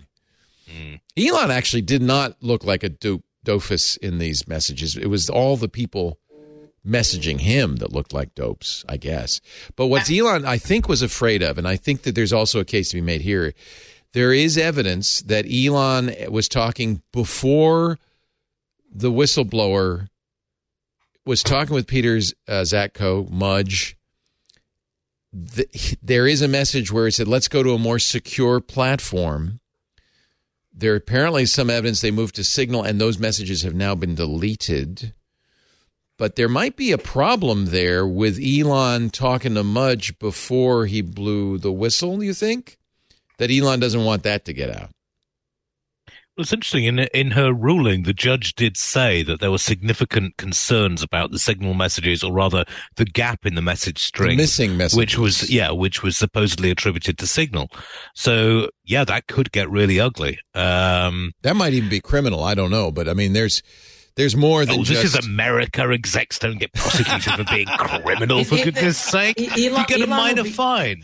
I mean, look, this is the point of why people use Signal, uh, Right, is for yeah. this exact use case. And no, Elon's not going to get punished for that. Uh, but Elon is going to get quote unquote punished by, he's going to eventually buy Twitter one way or the other. That's just how Do you it think so? That's so. That's the yeah, that's the question for the panel. Is he sincere, and is he going to actually complete the deal? Or I mean, that that's really the question. You think he is, Ben? he has no choice is like that's like he's trying he might be trying to make moves to delay things or to not do deposition or to try to add People are saying maybe he thought he was going to lose, and so he wanted to preempt the trial like that. right think? don't Yeah. get it he's he's he is uh historically bad at depositions um because you cannot lie in a deposition and he's historically bad at them and he doesn't want to go through that and none of us really want to go through No, that I that wouldn't either. a fun Yeah, especially on Molly. so yeah whichever drug of your choice you want to have your deposition in that is up to you man. and then and then you can keep on saying that in the jail cell. But for Elon, you know, like he, he's he's stuck. You know, he's stuck. He's I going to just have to buy it. he's gonna have to buy it. Like I, I I'm sure he's trying to figure out every single way to like weasel out. But I think the truth is that he's going to buy it and then he's going to have that chip on his shoulder to try to prove everyone wrong like I can actually make this like worth more money and I can implement what I'm saying and it won't break all of Twitter. And if both- he buys it, at, which he says he will, fifty four dollars and twenty cents a share, it's way overvalued, right? It's he's paying.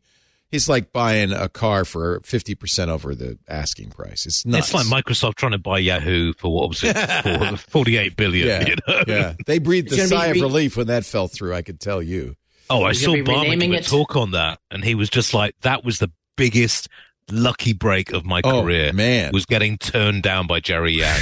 and he was just like, seriously, we dodged such a bullet on but that. But isn't that interesting? I mean, that's maybe what happened to Elon. He thought it was a good idea, and then a day later he went, oh, what was I thinking? This is a terrible idea. Tried to get out of it almost immediately. Well, but he yeah, could have he could have kept the due diligence portions in in that deal, and he didn't. And that's part of what's screwing him over because if it had the due diligence portions, he would have been able to get out after due diligence uh, pieces. He rushed it, is yeah. like what he did because it, it felt mm. he probably felt like he had to rush it. And like I get why he wants to own you know a central source of media, but it is an overval it is an overvalued piece. But be like there's no way out, and Twitter's not going to let him get out of it. Uh, the shareholders not going to let him get out of it. I don't know. I cannot think of a way he gets out of it. I'd be curious to see, but I'm starting to already move on to like what does uh, Twitter look like yeah. after okay. Elon owns it? Do you call it Musker? Okay. Do you send Musks? yeah. Is there gonna you press Elon's head when you send a Musk? I would. Well, I would how, stick how, around. How do people feel about this? Ahead, He's Ian. talking about this X app, and uh, as an Android developer, I'm curious what you think on this one because all this X app, app stuff looks like a coping strategy for oh my it, god i can't believe what i said i'd buy elon's last problem night. right now. here's yeah. elon's problem right now. He not only is he going to have to spend 44 billion but the banks who have lent him money larry ellison the saudi sovereign fund i would guess they're not compelled right brian uh, uh, ben? They're not compelled to go through with it or maybe they are they're looking at huge losses.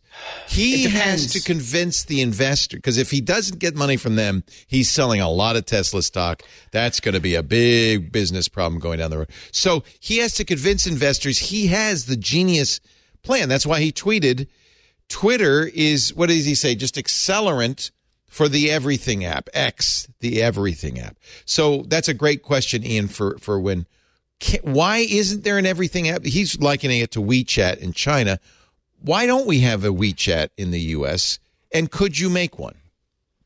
Uh, yeah, no, this is insane. So I, I think part of it, no, this is too easy. Insane. No, no, no, no. Sorry, sorry. So I, I, I think that it's miss. It's, it's totally missing a lot of things. So, uh, just like a lot of other things, like kind of something succeeding depends on a lot of different things, uh, timing, luck, just like a, a, lot of different things. And so I think, I mean, I'm not really an expert. So as far as I can tell, uh, as just an engineer, is that, you know, WeChat, I think grew organically, you know, as a chat app and like kind of just like, though kind of reflecting back on the whole RCS problem messages, iMessages, whatever, is that, you know, chat is such an interesting, you know, um, kind of function and like app category within our mobile space.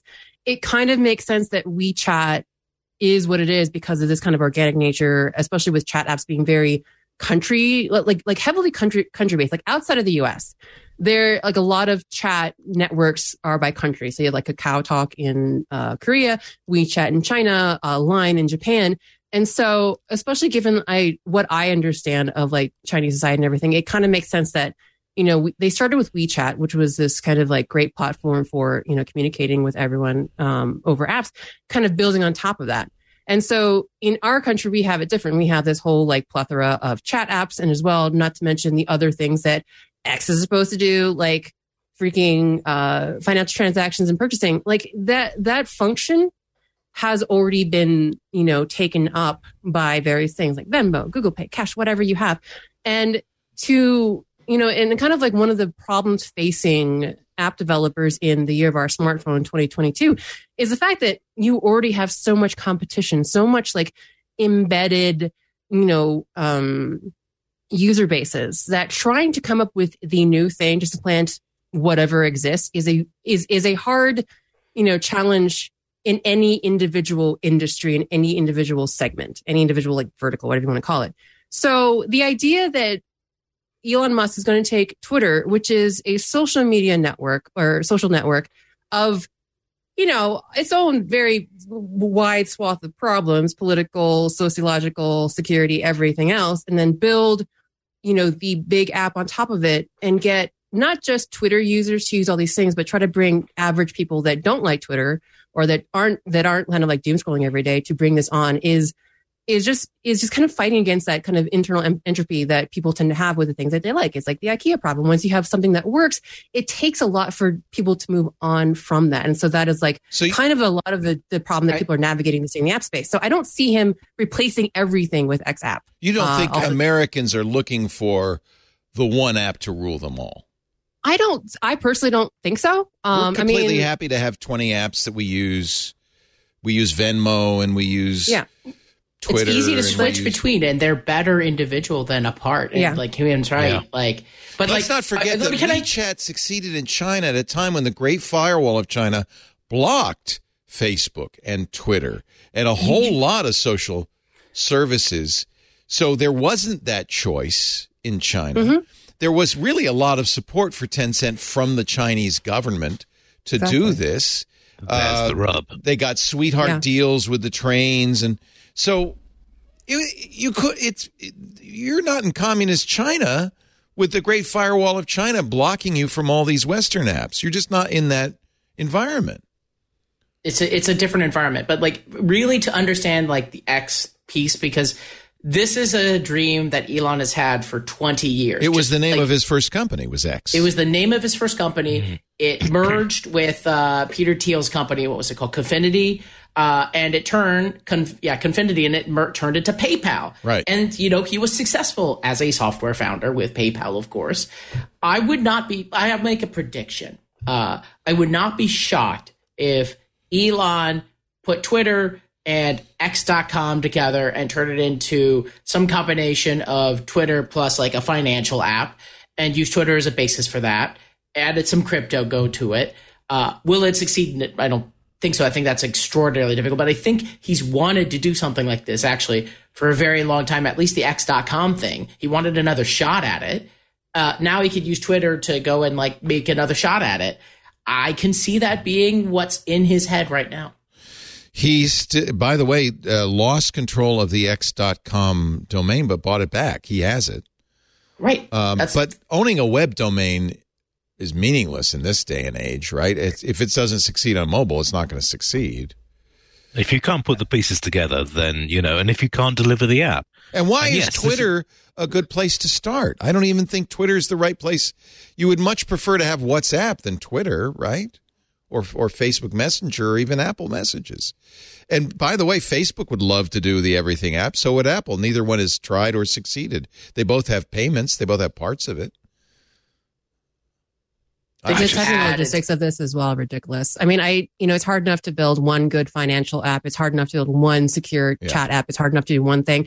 And you know we've already talked about millions of examples. Say for Google example, where even just individual products and kind of brand and vision coherence is just it is apparently very hard, uh, unsurprisingly. So I don't. It's I, just the technical and like logistics of doing all of this in one app and trying to supplant every other app is just insane. I go in, as an engineer, I'd be like, nope. No, Well, and you. Elon's Right. got another challenge, which is already since his bid for Twitter, 700 people have left. Uh, I don't know when, if you know anybody who works at Twitter, but I would bet that a lot of current employees are thinking, yeah, let me just polish up that old resume here. this isn't what I signed up for, type yeah. thing. Particularly if the share price jumps on the buy on the buyout, because No- they can no, then it's been- cash out the share. Isn't that? Oh, I see. Then they yeah, they can. cash out the day. then they can- then they can yeah, yeah. they can cash out their shares their shares at a higher value and one of the things from the tweets came through was that you know several people were saying once you take over you can do a really good cull of headcount because all the people that don't like you are going to leave and that gives you an instant reduction in headcount and and sort of fixed costs but honestly I, I just don't see it i really don't twitter's a declining social network platform anyway um important with the older guard but not with the younger turning Twitter- this into some kind of, you know, X platform which does everything. It's Fantasyland. Twitter I'm went up more than 10 bucks really when he said, I'm going to buy it. Uh, currently $49.18. The difference, differential between 49.18 and 54.20, that $5 differential is exactly how much or little the stock market believes, right? If the Mm-hmm. stock market really believed it was going to happen, the stock price would be 54.18. Yeah. Um, so that's problem I just number don't see how he's going to wriggle out of it. That's the thing. uh, I think Um, he is going to buy it. it. But there's still Well, no, that, he's gonna that have to, bucks worth of Twitter- uncertainty. Yeah, He's Twitter would buy twist it. the knife. Yeah. And then he's going to have different stories the next day. The very next day, the first story is going to be, I have returned to the greatest platform of all time. Trump said, by the way, even if Elon invites me back, I've got Truth Social. I don't need Twitter anymore. no, he'll be back. Yeah, why wouldn't Can't. he? Why wouldn't he? He'll be back. Yeah. Period. Uh, but I have to say, I would bet that there be, I don't know, five million people would leave the minute that happened, right? And in protest. Here's Chris Anderson, the guy who does TED Talks. Amidst all the sneering, I'd uh, like to offer a prediction for how the Elon Musk acquisition of Twitter will play out. First of all, I think the deal will indeed go through now, backed by an impressive roster of co investors. Oh, get ready for some. Next, the company will undoubtedly experience a period of significant turmoil. Yes, there's a lot of change ahead. Many won't like it, but it will gradually become clear that a lot of the changes are actually quite exciting. First of all, fears of all content moderation being abandoned will prove unfounded. I agree with Chris on that. You can't. It just you make a cesspool. It becomes 4chan if you don't keep keep, keep content moderation going. Instead, he says the algorithm will be adjusted to avoid giving so much amplification to political divisiveness. Is that is that the problem on Twitter? He says the debate that matters is not about who is on or off the platform, but what type of tweets get amplified. If that can change, everything changes. You know what's interesting, and this we saw this in the messages to Elon too. Everybody who's anybody in tech has an idea of what Twitter needs to survive. What Twitter, what you could do with Twitter, and this is Chris Anderson's idea. Next, steps will be put into place to verify all human Twitter accounts. That process will lay the basis for those accounts to be used for transactions a la WeChat using a Twitter crypto coin. Oh boy. Uh, Or USD. Mm. There will be crypto. There will be crypto. You're right. Yeah. There will be crypto. For example, people may be or offered paid subscriptions and receive usable tokens. This could bring the company significant revenue, plus create its own economy on which goods and services can be transacted. The sheer scale, of Twitter can rapidly bring this to critical mass. About a year from now, growing numbers of people will be attracted to Twitter slash X. It will be far less prone to robo spam and algorithmic fueled outrage. Instead, it will offer lots of new functionality. There's plenty Elon can be legitimately criticized for. His own use of Twitter can seem ill advised. He can give the impression of being more political than he is. And there's no question there will be many bumps along the way. But this is the key point. As a tech entrepreneur, he is without peer. In 2013, no, no Oh, giggling. look. No giggling. Oh shit! Sorry. in 20 in 2013 chris anderson goes on i predicted he could become the world's richest man within a decade check the next decade will be even more spectacular fixing twitter may be as hard a job as converting teslas into robo taxis and proving the viability of a monster rocket capable of taking humanity to mars but within three years from today i predict elon will have accomplished all three to which elon says yeah yeah, right. Elon was very And- happy with this And tweet. would you like a set of knee pads with that? But no. Good lord, three years? Nice. Yeah. Hmm, oh my a- goodness. Quite a prediction, huh? We'll be on Mars. Twitter will be the WeChat of uh, the U.S. of the Western I world. wrote a story a while back where Musk was saying we will be on, we will have our first Dragon capsule on Mars. I think in 2019. Oops. It's a Musk deadline, you know. I mean, Yeah, always add three years. well, at least. I want actual dragons. I want to ride an actual dragon instead. it's probably they're both just as Fly likely. faster. Yeah. Probably Okay, fast- just- like Fly over, fly over We're going to Silicon take a break, and but go, before we take before we take the break, House of the Dragon or the Rings of Power? Votes. I haven't seen either. I haven't seen Slight- either because British Bake Off is on. Oh, So- oh, British Bake Off. That's a Oh. write-in. Okay. my my Ben? girlfriend and I, you met my uh, girlfriend did. Deborah. She's a she's an amazing Your playwright. Her and I, yes. we, her and I, uh, are uh, just a, ha- uh, like over on the house, not House of Dragon, the uh, Lord Rings of Power. Yeah. I think One like, more you know, episode. it ri- winds up Friday. it's it's just so beautiful. Yeah. Just it really is pretty. New Zealand. you have to watch it gorgeous. on a giant screen Yeah, with a popcorn. Yeah. And yeah, she'll just There's be like, far less uh, childbirth and and Oh. and I, I mean, House of Dragon, I do think has like intrigue, but it's it's still a lesser Game of Thrones, and I think both have their places. Uh, I just think that that beauty of the Lord of the Rings is new to television, and like while the story may not be completely new, it's just gorgeous. I can forgive so many things because it's just the most beautifully shot show I've ever seen. when GBBO, sorry. GBBO, GGBO. GBBO. Yay! Excellent. right. Yeah. Great Mhm. British Okay. Bake Off. So that's the winner Yes. in this weird poll I just did. With the right in. the write-in Sorry, votes. you you can't beat a Hollywood handshake. You know, it's just it's the way it is. You know. I, uh, I have to get in the Greg on that Although show. I have to say, I apologize in advance for American viewers because they did Mexican week this week. Oh, and you don't bake. until no, you've seen no. someone peel an avocado with a potato peeler. Oh lord. Oh, American dear. just going, Oof. oh dear goodness, no. I saw the tweets. I saw the tweets. the. British do Yeah. not know how to peel avocados. Apparently. We don't know how to do Mexican. When I first came over here, having eaten Mexican in, only in London, then you come over here and you taste it. It's like, that's what it's supposed to taste like. This is brilliant. You know? On the next episode of Business Envy, Ben and Greg start a Mexican restaurant. There is actually a story in the Independent. Bake Off contestant horrifies viewers with avocado peeling method during controversial Mexican Week episode. Ah. Honestly, I was flashing Oh, back to last year where one of the cooking challenges was to make brownies. So many of my American friends were just like, I'm cooking brownies right now. These people have no idea how to do this whatsoever. It's horrifying to watch. I can't watch Oh. this. ah, Ah. ah, she's That makes me with a knife. Oh, oh. I apologize in advance for those that haven't seen it. And for those that have, my sympathies. That was more difficult than anything I've had to watch all week. I actually, uh, I at first I was a big fan of House of the Dragon. There was a little bit too much horrible childbirth, uh, and then and the Rings of Power was too complicated for me at first. But I have to say, by episode six, the Rings of Power starts to take off. Episode seven last Friday, wow!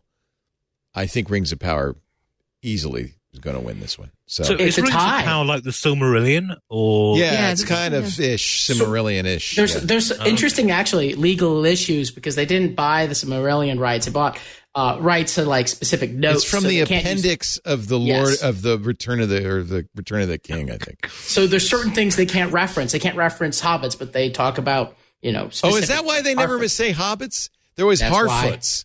Okay. Harfoots. Harfoots. Oh, Oh, that's interesting. grief. And then the time Is frame the- is. Sorry. No, I was just going to say, is that in the byline that this is an adaptation of the appendix of yes. This is the stuff that Tolkien did because he was really anal They about getting all the background stuff. A stuff. half billion dollars for it, right? Or quarter of a billion dollars. Paid a huge amount of money, and didn't get the rights to the Hobbits.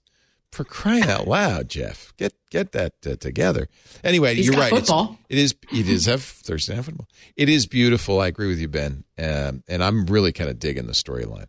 So uh, it got you know it took a while as for me. It took f- five episodes to really kind of gel, and now it's really on fire on all cylinders. So We're gonna I need a tie, a tiebreaker. we for need the group. it's it's we're a tie between the Great British Bake Off and the uh, Pow- Rings of Power. I don't know.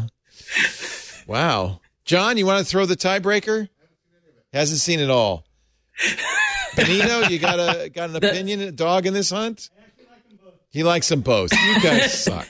Ah, come Wait, on. uh, the the everyone listening has to like break the tie somehow. Yeah.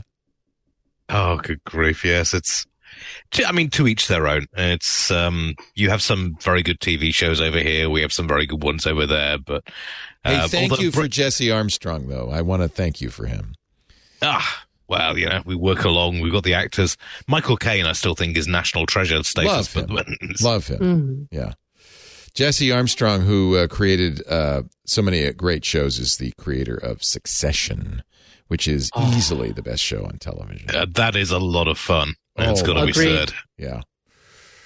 Uh, he did In the Loop, which I thought was amazing. Um, and uh, that was based on uh, The Thick of It, right? Yeah, the thick of it is well worth watching. Four Lions, by the way. I'm amazed if it actually gets shown over here because it's kind of subversive, but I do recommend that.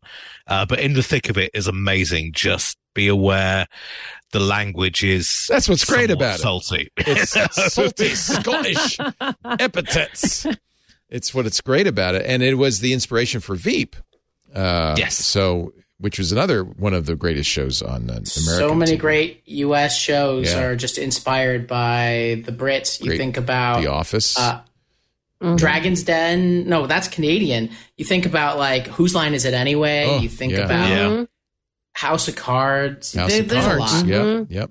Although I do find this is one of the kind of annoying things as a, as a British immigrant is that you took House of Cards and you took The Office, both of which in their original were two series, and that was it. You wrapped the whole thing up in two series. The Office carried on be after the main Well character beyond. left. We Americans know how to wring money out Yes. of everything. Oh, yeah. No, no, no. I, Sequel I understand totally, but it's just incredibly frustrating because you know the storylines get stretched so far. It even happened to Queer as Folk over here. It was just like, Yeah. what are you? You know, it's like is is money more important than creativity? Yes. Oh, hang on, I'm in America. You're right. in America. Welcome Not to even a question in America. Yeah. Our show today brought to you by Worldwide Technology. Love these guys. They're at the forefront of innovation, working with clients all over the world to bring technology to business, to transform business. But one thing I always love about WWT, they know business. At the heart of WWT is this notion that your business strategy and your execution go hand in hand and they're very aware of that. So they work as a, to support you in achieving your business goals by using great technology. And it all starts with their ATC their advanced technology center. When the magazines got rid of their testing labs i remember the great ziff davis testing labs Worldwide Tech took over. They built this amazing thing. Started about 10 years ago. It's a research and testing lab with half a billion dollars in equipment from the leading OEMs, all the enterprise technologies. I remember going to visit in St. Louis right before COVID. We went out rack after rack, building after building of some of the most amazing technology. Why? Because, well, their engineers use it to build proofs of concept, to pilot new programs, to design something for your business. But now what's really cool, they offer to you access to this lab, hundreds of on demand and schedulable labs featuring solutions that include technologies representing all the stuff you want to know about the newest advances in cloud and security and networking, primary and secondary storage, data analytics and AI, DevOps, and on and on and on.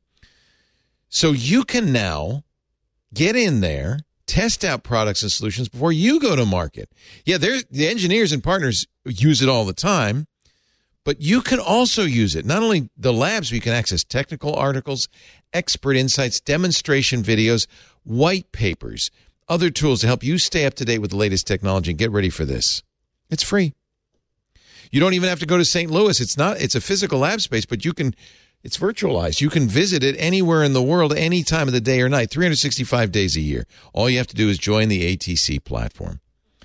And by the way, while you're exploring the platform, when we were out there, we did an event. They do great events at WWT, and they have wonderful communities, places to talk about, to learn about technology trends, to hear the latest research and insights from experts. It, it's a resource you've got to take advantage of. Whatever your business needs, WWT, Worldwide Technology, can deliver scalable, tried and tested, tailored solutions because WWT brings strategy and execution together to make the new world happen for your business. Learn more about WWT, the Advanced Technology Center. Gain access to those resources free. Again, free. All you have to do is go to WWT.com slash twit, create that free account on the ATC platform, It's such a great way to learn. WWT.com slash twit. We thank them so much for their support uh, of the show and of the network. We are big fans of WWT. All right, that's it for the Elon segment. And I think you guys you you, you made it much more interesting than than Elon had any any right uh, to be. Um, Meta, I had a caller on the. Death spiral, yes. is it? You know, that's an interesting question. I mean, their stock is gone. Their stock has gone down so low now that they are not, in fact, have to worry about EU regulations anymore because their their market cap is so low. Uh, well, yeah, but they're shedding staff left, right, and centre because People people, are are, realizing their share, yeah. their share options are going to be worth nothing in, you know, when vesting time comes, and they're still having to pay tax on them. So they're losing a lot of key staff at the moment. Um, but I'm and not going to to buy that. right, I'm not going to buy that Facebook, and I won't say Meta. I'll say Facebook because that's what we're really talking. about. I'm not going to buy that Facebook's going to go away until there is a replacement for it. Right? People, even people who hate Facebook, which is almost everybody, Mm-hmm. still need. That's the one place. But there's there sort of is. It's just over time, and it's called TikTok. And like, look, let's be clear. Like, Meta's not going away anytime soon. Instagram is still widely popular. WhatsApp is still widely. oh, but they're popular. doing the best they can to ruin Instagram. You have to agree. Mhm. It's They're they're trying the be- They're trying the best they can to compete with to TikTok. turn it into TikTok. but turning it into TikTok isn't what the users want. No. You saw the rebellion from the Kardashians. Even We the go back the freaking Kardashians. Kardashians. So, I mean, they're actively ruining one of their best properties. They don't. It's um, it's kind of. Well, I think I think stunning. that, I don't, I'm not sure about ruining their flailing about. I mean, we've always we've always seen this thing with social networks going right the way back to Friendster and before. You get this sort of sharp uptake, and then there's a long tail, and then the next generation goes, "That's boring. That's the stuff my, the older generation uses. Let's try something new." And in the past, Facebook was able to buy up Instagram and you know various com- you know, competitive pro- uh, competing uh, products, but it can't do that anymore. And yeah, I, I agree with Ben. I think TikTok is the next thing, and TikTok will be taken over by something else eventually. It's it's the ecosystem, the the competitive ecosystem these products have to work in. Let's ask a young person. When Oh, I'm not that young. Oh come on! I'm you're turning younger 40 than in- us. Oh, that's I'm turning aw- 40 in January. Oh, you're going to turn 40 in January. Well, okay. Yeah, So I'm have- the young end. You have a yeah. It turns out Ben's the kid. So uh, you have one, a few more months of youngness, uh, of youth. oh, you- excuse Oh, me. You know. You almost, I went clubbing to. I went clubbing to. You know, for, We're going you know, all to three and a half hours now. of hard techno. Oh, my goodness goodness. sake. but you, you, so you're very active on uh, Instagram, as we talked about earlier. In fact, you post videos. But Yeah. uh, I mean, when I, I, I started Instagram and the day it, it started, it was a great place for me to post photos. I really liked that idea of sharing photos with friends, family, and eventually my larger uh, social network. It's not that so much anymore. Do you still feel like Instagram fulfills you? I think, but I think they're going to change my opinion of it pretty soon. Like I, I, I keep yeah, and, as kind of like Iain said, like they're flailing. The kind of introduction of reels was pretty ham-fisted and a little bit confusing.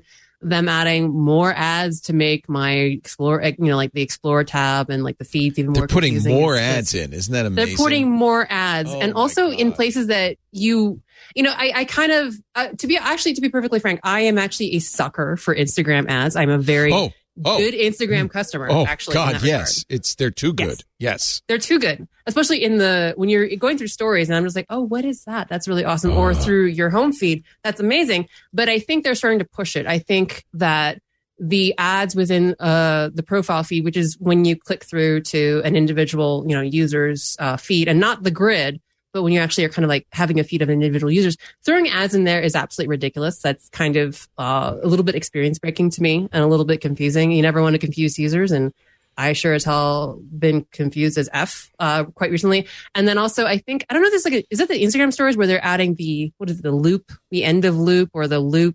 They're adding some kind of um, functionality to add looping ads. At Po- the they're end called- of, So we Post have loops. yeah post loop ads, four to ten second skippable, okay, uh, ads and standalone video ads would play after you watch your reel.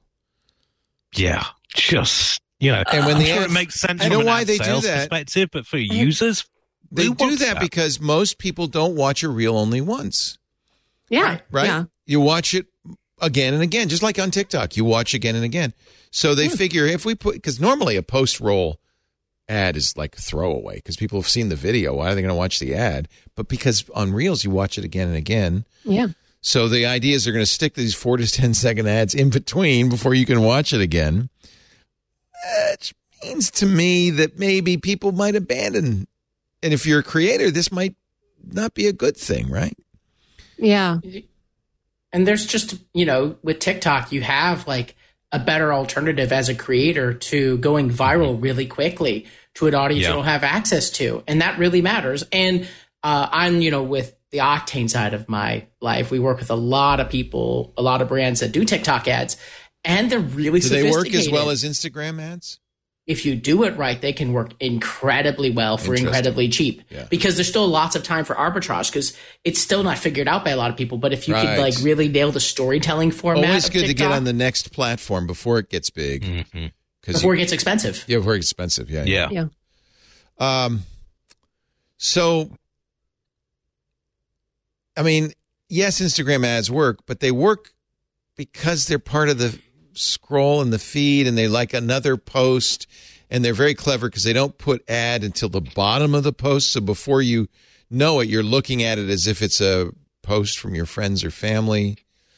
Um, and I don't know. They're also much better than I. Well, I haven't used Facebook, but in a long time. But I think they're much better than Facebook ads in targeting you, right? When because they seem to know Oh, yeah. exactly what I want to buy it for in the morning. I don't Oh. know. how Oh, they it is creepy. It's It is creepy. really creepy. It's creepy how how well Instagram knows me, but I Yeah. think that there that it's a limit because they're in places where they're kind of acceptable, right? Where there's like a feed where, as you said, like I might think, oh, is this like a post from this other creator that I'm? Right. Like, oh no, this is very adjacent content. It makes sense. I get sucked in. Oh shoot, I'm following this person now and I'm buying their things in the Instagram shop. That's fantastic. Or it's in stories where kind of by nature of it, you're kind of flipping through things and like waiting for something to catch your attention. And that's actually, I think, a very decent spot for the ads because especially if they're done well, they really do catch attention and they feel not obtrusive because of their skippability.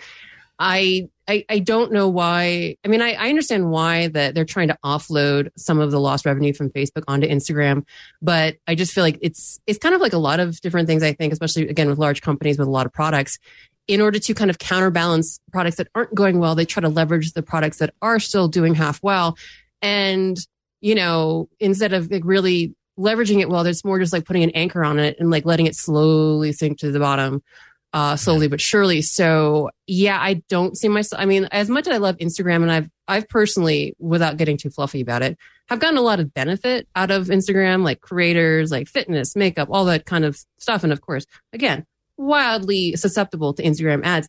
I don't, I, I don't think this is the way to go to offset.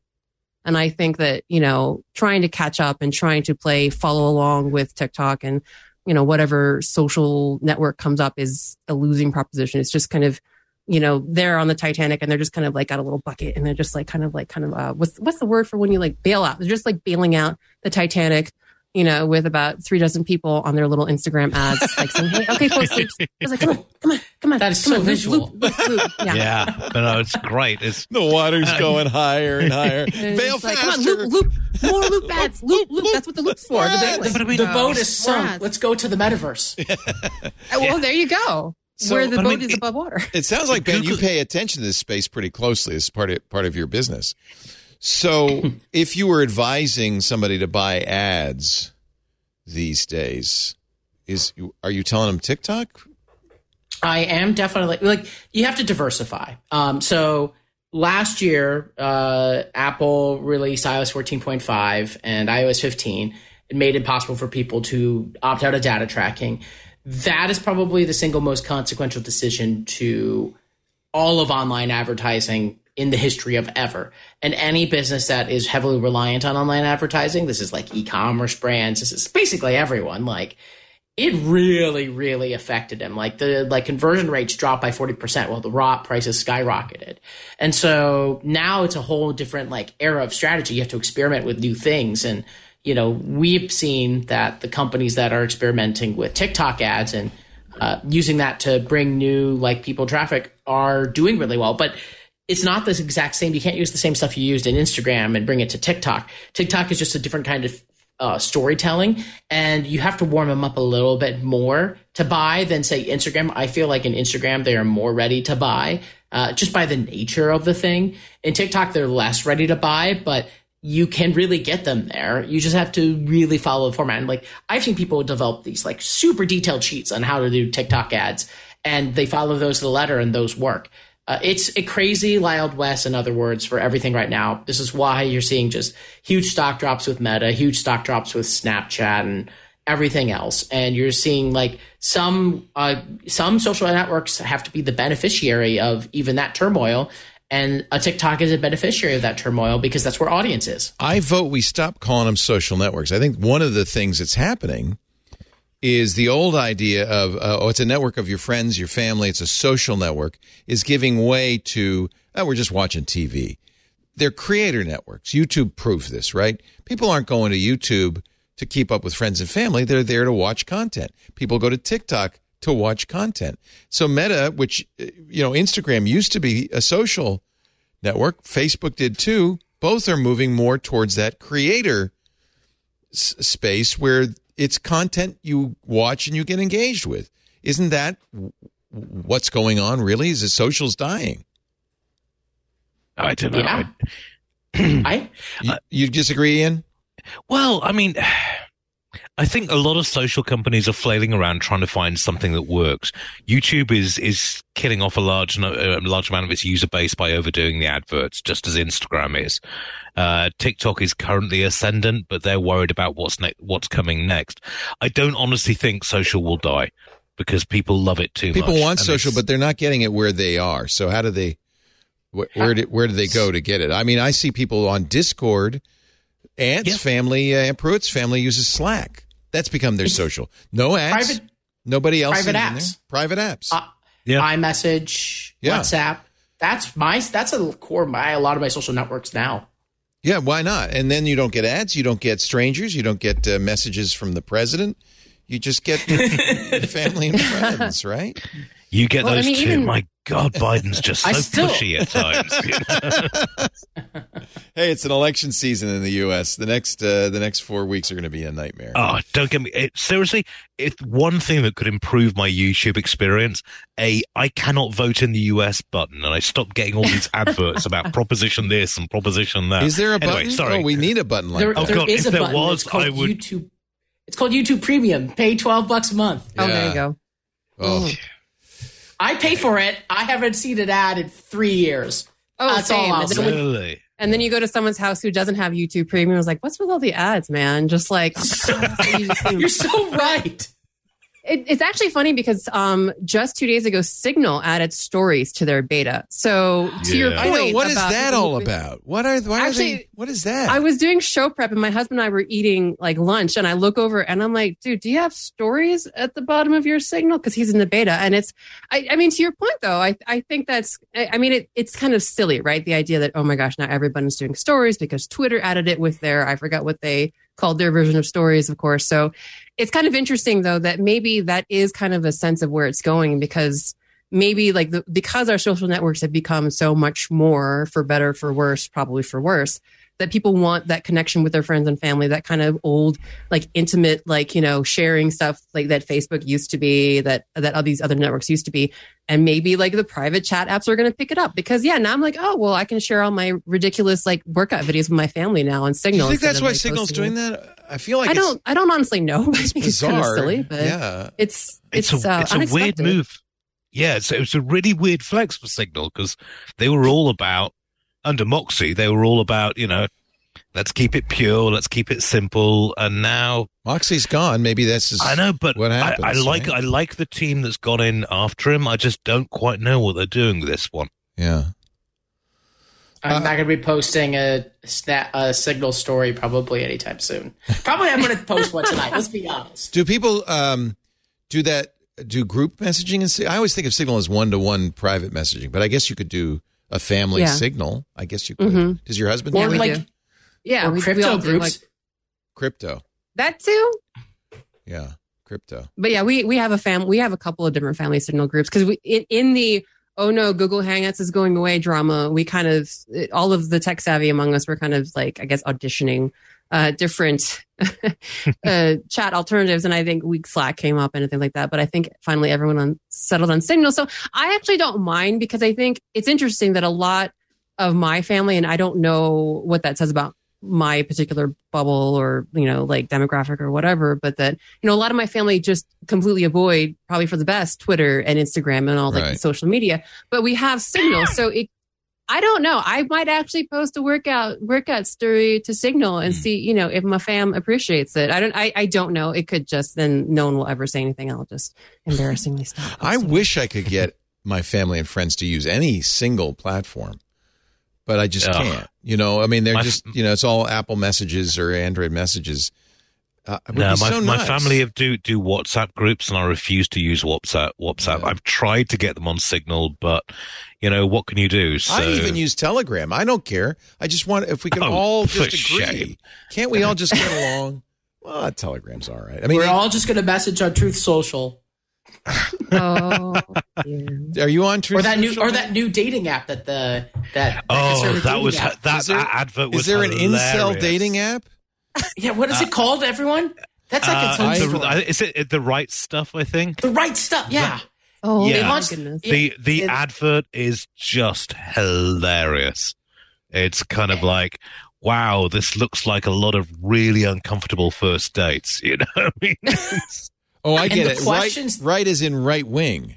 Yeah. and the questions they ask you Oh. uh, on yes. uh, signing up are like, crazy. Like I want January a man who 6th behaves like is, an alpha male. Here, I'm gonna- want a I'm man gonna who play- knows how to treat a woman. I don't you know if this is. Oh, this is ju- yeah. should this I play this? Dude, It's painful, but go for it. This it. is their. Uh, this is their promotional ad.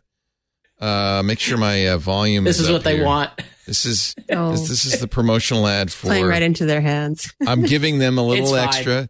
Don't take it. Don't take it down. We're not making fun of you.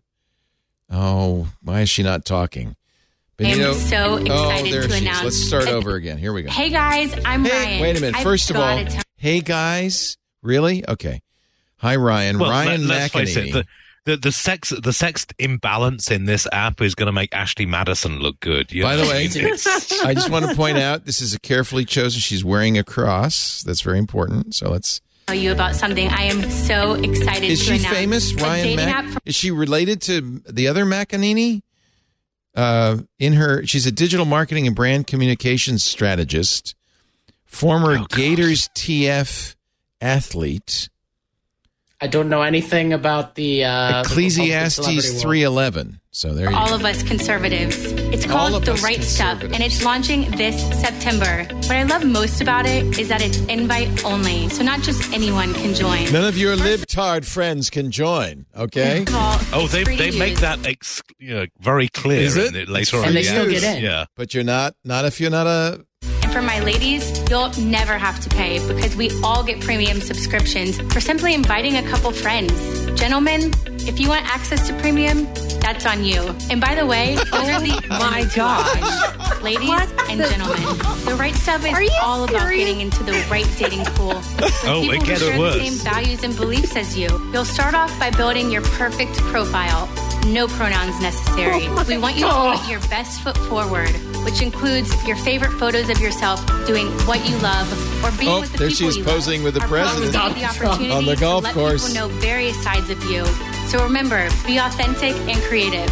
We're sorry that you've had to endure years of bad dates and wasted time with people that don't see the world our way. With right libtards. Okay, once you're in the app, you have the ability to scroll through profiles of people in your area. But you can also adjust the settings to see anyone, anywhere. Once you've liked a couple people, you're ready to post a date. You can either keep your options Well, this open. makes sense, right? I mean, it's like any other affinity group. You want to hang with the people. I mean, this. I mean, the the, the Well, I different mean, the difference is that the FBI uh, you, has been using it to find January 6th No. uh, Is that insurrectionists. Oh, there were there was reviews even some review with someone, and I don't it could be lies, but like there's been rumors, yeah, that the FBI has been uh, oh boy, uh, found some people because there is Insurrectionists. literally a question. finally, that there's says, an app for us. Are you a proud boy? Well, I'm a proud girl. and and let's get together. Wow. All right, I don't want to play any more of this. Uh, but there you go. Um, Uh, ladies, if you like to be commoditized in the right stuff, Right? what is this thing called again? if you wear plus sized khakis Who and have a cares? neck beard, beard, we've got a gal for you. Uh, wow. It, it's actually that's Kayleigh McEnany's sister. So there Yeah. you go. She has her. Well, you know, she's got street another- cred. It's another grifter on the, you know, I'm sure they got paid very well for doing Yeah. it and no one will use it and it'll die after a year. So, you know. Yeah. That's it.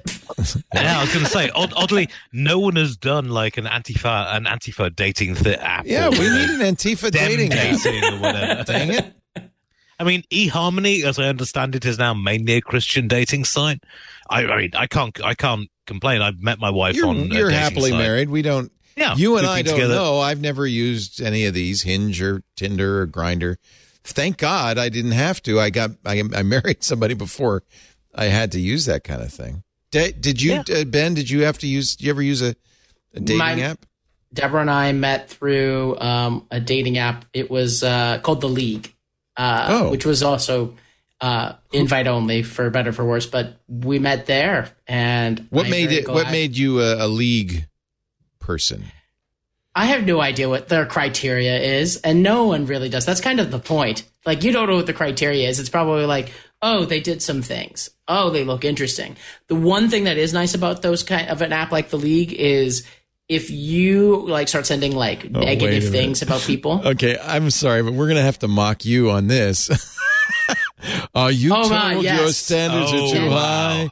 Is Goodness. he You know, skateboarding in a tuxedo? I was going to say, What- I often skateboard in a tuxedo because I like skin grafts an awful lot. It's Keep an them invisible skateboard if it is. That's hysterical. That's is hysterical. I, I will say this. The But you one did positive meet. thing is you if met your if you- beautiful. By the way, you your uh, girlfriend or fiance. I think she's your fiance. Maybe I'm should speaking out of school, but uh, is very talented, smart, a playwright, really cool person.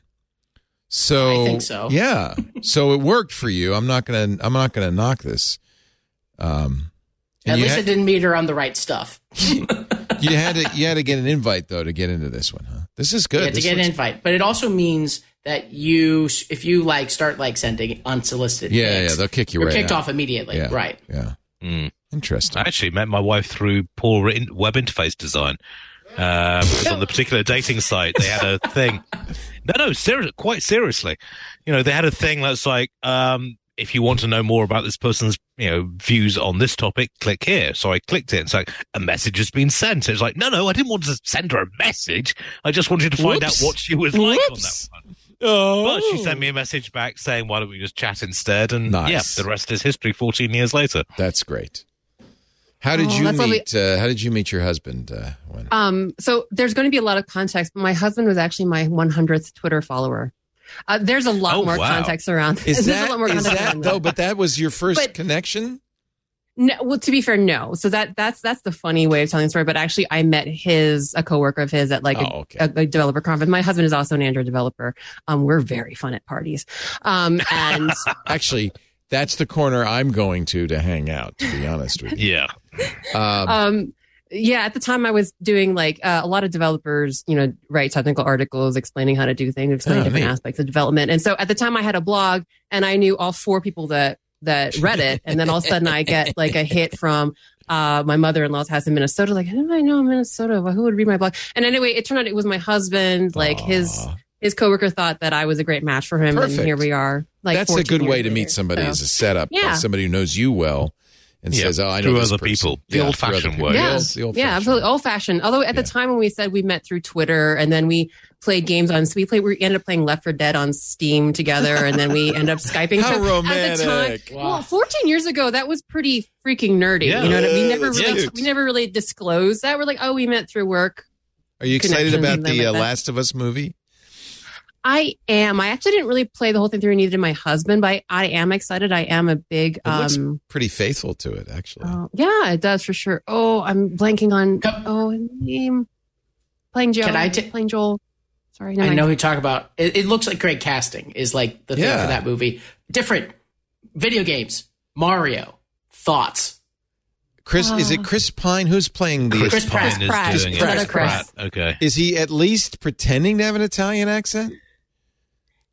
Teensy as tiny as you can sort of hear. The Bowser voice by Jack Black is incredible. Ba- Uh, well, Jack Bow- Black could do anything. He should be. It does not sound like Jack That's Black. It sounds perfect incredible. casting. Actually, he should be Bowser.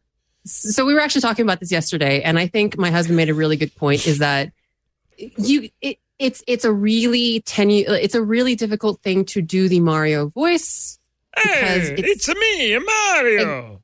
so you right, exactly so either chris pratt is doing that voice and you know being a bit of offensive to you know italian american That's folks true. or It would be. A, the it would be a stereotype. and people don't yeah, Yeah. and then you know there's no fidelity there so honestly he cannot win Yeah. so I will I will probably watch and and and just try to like not judge Chris Pratt either way because honestly that's a no win situation for him. You're right.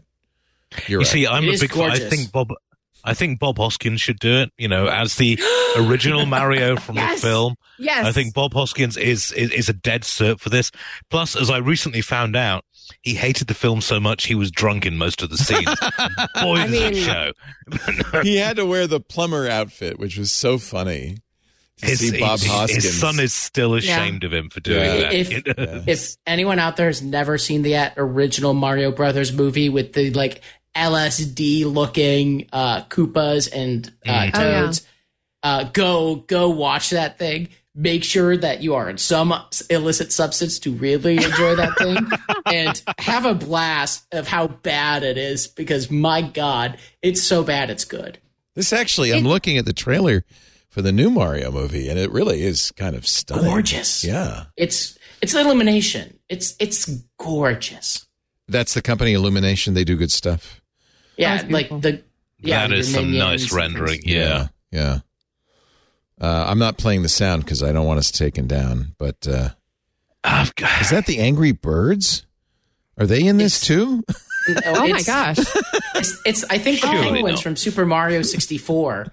You know, from like the Super Mario 64 game. The pengu- oh yeah, look. All right, we shouldn't. I- I we shouldn't do this to people. They're they're they're jealous of us. Uh, Why okay, don't we stop creating new movies and just start rebooting old ones? I'm the wrong recycling. generation. Isn't that all I never do now? played Mario, and because I'm too old, and uh, so it is, I have nothing. There's no reference at all to this for me. It just seems psychedelic. Um, I do think Anna Ta- Anya Taylor Joy as Princess Peach is probably pretty good casting. yeah, perfect. thinking. That's kind of perfect. I'm honestly. thinking. I'm Yeah. just saying. Mm. Uh, a little tiny break, and we'll have more with our wonderful cast. Huyen Tue Dao, who is a regular on AAA, as you call it, all about Android. She's also now a lead developer at Adobe, working on an Android version of an Adobe app, which sounds really cool and fun. How many hours a day do you program? Do you code? Oh, geez, a lot. Uh, a lot. Um, I mean, obviously, eight hour job, and then a lot of us. I, I mean, I think especially those of us in the app world still like code for fun. Uh, Wow. And so That's I, cool. yeah, yeah, on the weekends and stuff. I think, I think, especially being in the Android like iOS space, I, I did actually iOS develop for like about a year and a half because back then there were no Android jobs and I had to eat, uh, and I was a freelancer at the time.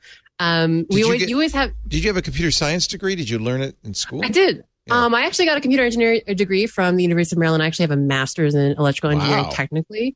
Um, I wanted to make video games, and then actually some folks from Firaxis, because I went to University of Maryland, and so Firaxis's office is in Hunt Valley, Maryland, and they actually came and gave a talk about game development. And as much as I love games, I kind of thought after after the presentation I was like, I think I want to play games and not make them. Yeah, that's a hard life. So, Take it from me. it can um, spoil you. You know, I became a DJ because I loved music, and then I hated music because I had to play it for work. It spoiled it for me. Yeah, So- I, I actually visited. I visited the Firaxis office while they were making Civ 4, and I think I I had I, I- I just knew a friend that was working QA with them, and we went to dinner. And then after dinner, this was like ten o'clock. All the devs went back to the office. I'm like, Oh, that's God. not quite the life that I want. um, so yeah, I I do have a computer engineering degree, uh, nominally. It's been a long time though. Uh, I still don't know what voltage is really. you don't need to. I mean, don't- it- How are you just- at soldering though, or as uh, Iain would call it, soldering? Not that good. Not Not, so hot. that good. Um, I did take a I did take a, a circuits class, but it was all plug and play. You know, like the nice old like Radio Shack boards with like the breadboards and everything. And there was no soldering left. I involved. I do have a soldering kit, and I feel like in order to kind of bring myself up to the level of my um, you know, professional colleagues, I do need to solder at some point. Yeah. But you need to not yet. like you need to have like a, prof- a project to work on like go like build like bur- build a burning man like uh like art car using all that skills i feel like you that's go. how a lot of engineering friends That we know probably is. That was the recreation, but it can spoil you if you do something you love Yeah. for a living. It spoil. There's a, a guy Yeah. in the chat room said I used to love drugs and then I became a pharmacist. it really, I think, I think it really, it can, it can take the fun That's a out good of one. something for you. Iain Thomson is also here from the Register. Ben Parr, I, I- we're going to ask you in a bit about uh, about your new podcast. I can't wait to hear about it. But first, I know you've been wanting to hear about my mattress, so I got to tell you about my Eight Sleep. I love my Eight Sleep. Our sponsor, Eight Sleep, makes both mattresses and covers. So if you have a mattress you love, we did. We got the Pod uh, 2 Pro cover, which goes over your mattress and does an amazing thing. It turns your bed into an amusement park, in effect. It turns your bed into the most comfortable, cozy, wonderful place in the world. What does the 8 Sleep do that's different? Well, it both heats and cools. Okay, you ready for that? It heats and cools. It goes down as low as 55 degrees Fahrenheit. That's cool enough on a hot, hot summer night when you're sweating. You go to and you just feel oh, it's refreshing. It's like oh, I feel like I'm going for a dip in a. It's wonderful. Or as hot on a cold winter night as 110 degrees. Toasty warm. And that's what's so cool about the 8 sleep. It senses the temperature in your room. It senses how you're sleeping and then it adjusts the temperature to make you sleep better. Good sleep is, you know, nature's gentle nurse. It's the ultimate game changer. We all are looking for it. Still more than 30% of Americans struggle with sleep. One of the number one reasons people don't sleep well, they're hot at night. They're sweaty. They got covers. This is so much better. Fall asleep in record time. Wake up refreshed and feeling great. So the way I have it, and everybody's different. In fact, you, you with every eight sleep, you can have two sides to the bed, right? So Lisa likes her bed really nice and toasty warm. I like it, and I think this. I would recommend this. I start in the evening at about uh, ten o'clock when I'm going to bed. It's a little warm. Uh, You know, it's a it's a two on the eight sleep dial, and then as I as I get into a deeper and deeper sleep, it goes down. The temperature goes down and starts to cool because that's kind of the natural way your body goes into deep sleep. And getting more of that critical deep sleep is so vital. Eight Sleep offers the only sleep technology that dynamically cools and heats each side of the bed to maintain the optimal sleeping temperature for you and your body. And then in the morning, my, my bed warms up again to, and wakes me up. They even have a little vibration alarm you can use, but I don't even need that because it warms up and I'm feeling good. I'm toasty and roasty. And I jump out of bed going, wow, that was a great night's sleep. Clinical data shows eight sleep users experience up to 19% increase in recovery, up to 32% improvement in sleep quality, up to 34% more deep sleep. Those restorative deep sleep stages, 34% more deep sleep. That's vital for physical recovery, hormone regulation, mental clarity. They just launched, and I, think we got to get it. We have the Pod 2 cover. They launched the next generation, the new Pod 3, which has double the amount of sensors, so even more accurate sleep and health tracking. You wake up in the morning and this bed is adjusting to you. The sleep doctor will actually automatically adjust. It's not magic, but it sure feels like it. It really has made a difference in my life. We've had ours almost a year now. So we've been through winter and summer. And I can tell you, it's just great. And I'm excited as as the temperatures start to cool off. We're going to sleep so cozy this fall. You can too. 8sleep.com slash twit, E-I-G-H-T, spell it out. 8sleep.com slash twit. Sleep cozy this fall. Save $150 at checkout on the pod. 8 Sleep currently ships within the U.S., Canada, the UK, and select countries in the EU and Australia. 8sleep.com slash twit. You go there, you get $150 off at checkout on your new pod. I think you're going to love it. It's, it's transformed our experience of uh, of sleep. Kevin Rose told me about it and was just raving about it on a, on a Twit episode. And he was on with Amy Webb, and then she got it, and then she's been raving about it. So I had, you know, when your friends get it, I had to get it, and I am so happy we did. Lisa loves it too. 8sleep.com slash twit. We thank them so much for their support. Uh, for this week in tech. So you may be wondering, you were mentioning how you're hearing from uh, President Biden a lot, Iain. you may be wondering, I, you know, a couple of years ago, didn't the FCC announce stir and shaken, and you weren't going to get as many robocalls, and you weren't going to get as many. I'm sorry. You weren't going to get as many f- text uh, solicitations. Honestly, my, my my aged grandmother has more teeth than U.S. regulators. I I, mean, it's just it's pathetic. Well, they've heard from you, Iain, and they say, "Oh, okay, we're going to finally crack down." Yeah, Yeah. I'll believe it when I see It's It's been actually it's been hard. They don't have you know there is a missing commissioner. The Senate has blocked uh, President Biden's choice for the final FCC commissioner, so they don't have uh, a majority, a Democratic majority on there. the The chairman of the FCC, Jessica Rosenworcel, is great. She was a commissioner for a long time. She's chair uh, since uh, Biden got uh, uh, uh, inaugurated, and has been, I think, very good. But it's been hard to to to get this solved. Finally, the FCC says they are. So the whole. Let me explain how this works. Stir and shaken are authentication techniques. Uh, stir is used on on one side, I think the receiving side, and shaken is used on the sending side.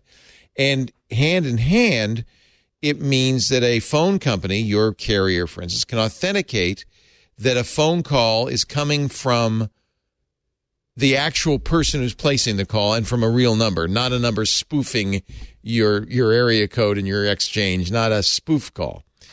Uh, and that by itself, if you just said, for instance, I only want to accept authenticated calls, or your carrier said we'll only accept authenticated calls, would handle it, because of course, you know, it- with the exception of political and they, you know, free speech, First Amendment, they can't stop the political calls, but all the other calls they can bar.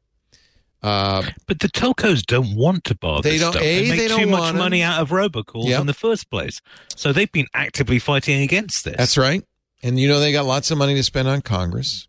Oh yeah, and Congress is easily bought for astonishingly for- low um, low sums. They're cheap. Sorry, sorry. Get not bought, yourself a campaign Congress member. contributions. Yes, get yourself a Congress member this Christmas. They're cheap. It's a great gift for everybody. It's an amazing country. You've legalized bribery and called it campaign contributions. It's just Hmm. insane. So the law was supposed to go into effect end of June. It did not. But that there were so there's two stages. Next year, the second stage. The first stage was uh, if you don't have a facility, if you're a tele- telecom company without a building, by the end of June, you were supposed to be no, you got to do stir and shaken. That that hasn't happened. Next year, if even if you have a, a building, you got to do it. You know, uh, the uh, FCC says at least today that they're going to ban seven companies. They've received their final. This is your final warning. you are on double secret probation, Mister. Exactly. yeah. This is your final warning. Um. Yeah, we'll, we'll We're gonna slap you on the back of the hand one more time. We'll see. Well, I mean, this is it. it. It was it was kind of like the ruling with Google um, and its location data fine, like eighty-five Yeah. million this week. They got fined, and this was town. I got the press release. It's like this is a historic win, and then actually went through the last financial data. That's eleven hours profit for them. You know, Yeah. this is an hmm. administrative cost, and much Yeah. said the same in Congress. There is no.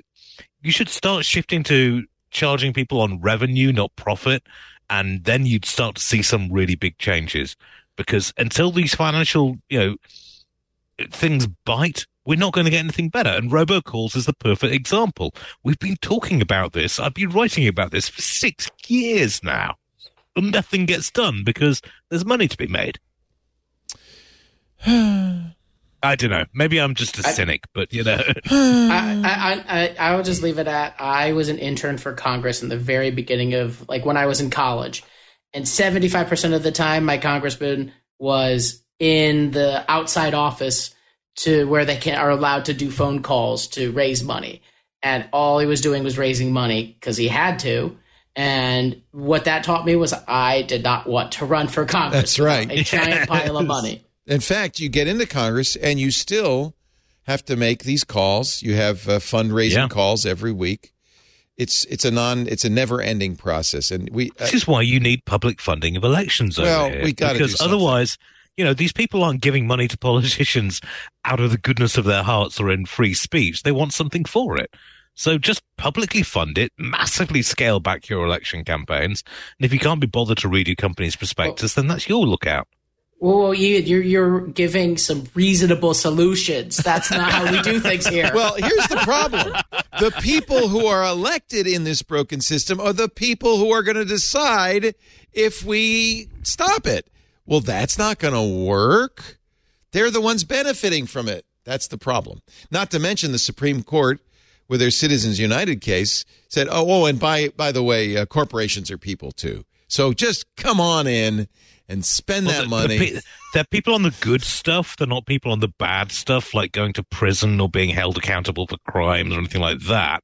But you know, on when it comes to the essential tax and revenue raise, raising purposes, oh yeah, they're people. Oh, they're people now. Oh, yeah. Mm-hmm. Anyway, watch and see if you get fewer robocalls. This is a bad time because it's political season. You'll be getting calls from the president every day for the next 30 days. Are you getting a lot of them, Iain? Because I haven't, but maybe I just, I'm, because I've I'm getting a lot of political adverts on YouTube. Yeah, um, that is getting absolutely spammed out. I'm getting a fair amount on Twitter. I've had some robocalls. Um, as ever with the robocall thing, the first thing you do when it clicks in and say, "Are you a robot?" and they've actually got quite smart about that. It's like, "I'm not a robot. I just wanted to tell you it's like two plus, what's two plus two, and you're like, I How just, dare I just you want to tell you about robot. your warranty of your car insurance. But I haven't gotten one of those in a while. Now, maybe that's because I now have enough protections on my device. I Do you still get I don't those? get I get texts. Texts? I, I, I get They've texts, gone to lots text. of texts. I get yeah. That's- I don't know how, but like I get texts from. I, I mean, if you cannot tell, uh, I, uh, I, I, I did not sign up for uh, any Trump-related text messaging blasts, and someone hated me enough to put me oh, on a list. Oh, that's lot a of mean thing to do. Oh, oh, I got a uh, an unsanitized phone number uh, a couple of years ago. Um, you know, it was a phone number somebody else had used, and he kept getting texts like, "You got to pay your student loan, dude. You can't." and and at the same time, you're the number one mega fan, and for just another fifty dollars, you too can meet with the president. And it was it was mind-boggling the, the how active this guy was receiving 20 or 30 text messages from Republican candidates a day. Obviously, he'd, he'd given money. Uh, once they bite into that, uh, but the thing is, you can't stop that because that's political, and so the First Amendment protects that. And so, no matter what we do, no matter what the FCC does, you're still going to get robocalls from political candidates and solicitations from political candidates and parties. However, you shouldn't be soon. You shouldn't be getting any more car warranty robocalls or IRS robocalls. Um, and one day I'll have a unicorn which urinates pure real ale and Swedish chocolate. You know, at least it's the right like- color. Yeah, I hope. just to be Is that in clear, the if, Silmarillion? I, I don't know if I, I if you found a unicorn and you got its ale from this and you told me to drink it, I don't think I could do it. Oh, sorry. This from the nation that gave us Budweiser. You know, I mean, it's like that is I making love in a canoe. take no it comes to responsibility for Budweiser. close to water. But no. Uh, all right. We can agree Budweiser's not a good beer. I was. I, Sorry, I started talking about Meta because I wanted to warn you that there is a Meta scam out there. In fact, Meta has warned one million Facebook users to be careful. There are at least this is kind of stunning 400 apps on iOS and Android in the Google Play Store and the iOS App Store that purport to be nice little helpful things like horoscopes and VPNs and photo editors. And really they they have very few features. All they really do is say oh good now log in with Facebook because we're all mm-hmm. used to that. Log in with Facebook and of course you're not really logging in with Facebook. You're logging in with the bad guys who run these apps and they are stealing your user account info. well, I mean, uh, this is. Uh, I think this is why a lot of companies are actually dumping the Facebook login because their security is so lamentably bad, and Mm. the security awareness of their users is um, very, very bad. What indeed. benefit though? Why? uh, What is? Why is there a brisk market in stealing Facebook accounts? Explain that to me. I'm spamming. I'm presumably. I mean, basically, it's it's getting leveraged access to their accounts, selling that data on, and then spamming them out. And yeah, it's not just spamming on the wall. They like I've had a couple friends go through it. Someone will take their account and then they will start just DMing all of the friends and Oh, getting yeah, we've them been in there, celebrity yeah. scams. And that's how Because I that's how you- trust and my good friend on Facebook, so it must be safe. Well, no, but I mean, I'm I'm with you on this, Ben. I've I've had messages from relatives who, quite frankly, shouldn't be using a computer at times. Um, but just like, hi, I found these photos of you. Click here, and then when you actually message them and say, "Did you just send me this message?" and it's like, "What? No, not at all. Oh no, I've been locked out of my Facebook account." I think Ben's runs. It's it's, it's that you know, hmm it's a Yeah. trusted party. You push it out. I mean. Android doesn't it's a- seem to be hit so hard with this, but Facebook. well, it's also to the be- demo it's the demographic. yeah, Facebook you go is after older. normal people. Yeah. Yeah. Uh, you had a story on the register. I'm curious what people are thinking about this Papa John's pizza place. Honestly, I, I I complain about not writing as much as I used to, but Brandon did an absolute classic job on this. Is like Papa John's can be accused of many things, a lack of flavor for a start. But you know, what I mean, I mean, every now and then I will try a I will try an American commercial pizza, and my goodness, they're bad. I mean. Papa never ever criticize British food after this, but yeah, Papa John's was using a technique that Intel and various. I think a have lot of websites do this, though, right? yeah. Yeah. But I mean, you have to opt in. You So it's session replay software, which so of course a website knows you're there. They knows what you they know what you click because the clicks are getting sent back. But this software watches the mouse move, watches what you type in, sends it all back. If, for instance, you order a pizza, then change your mind, they still get what you typed in as an order. Uh, a lot this of data sites was held for months as well and reviewed by analysts. Yeah. Uh, and I, I mean, Huyen, I don't know if you, you've been involved in this, but this is very common in websites to like heat mapping, just to kind of get an idea of where people get lost, what features are working, what features are never seen. It's a normal process, I believe.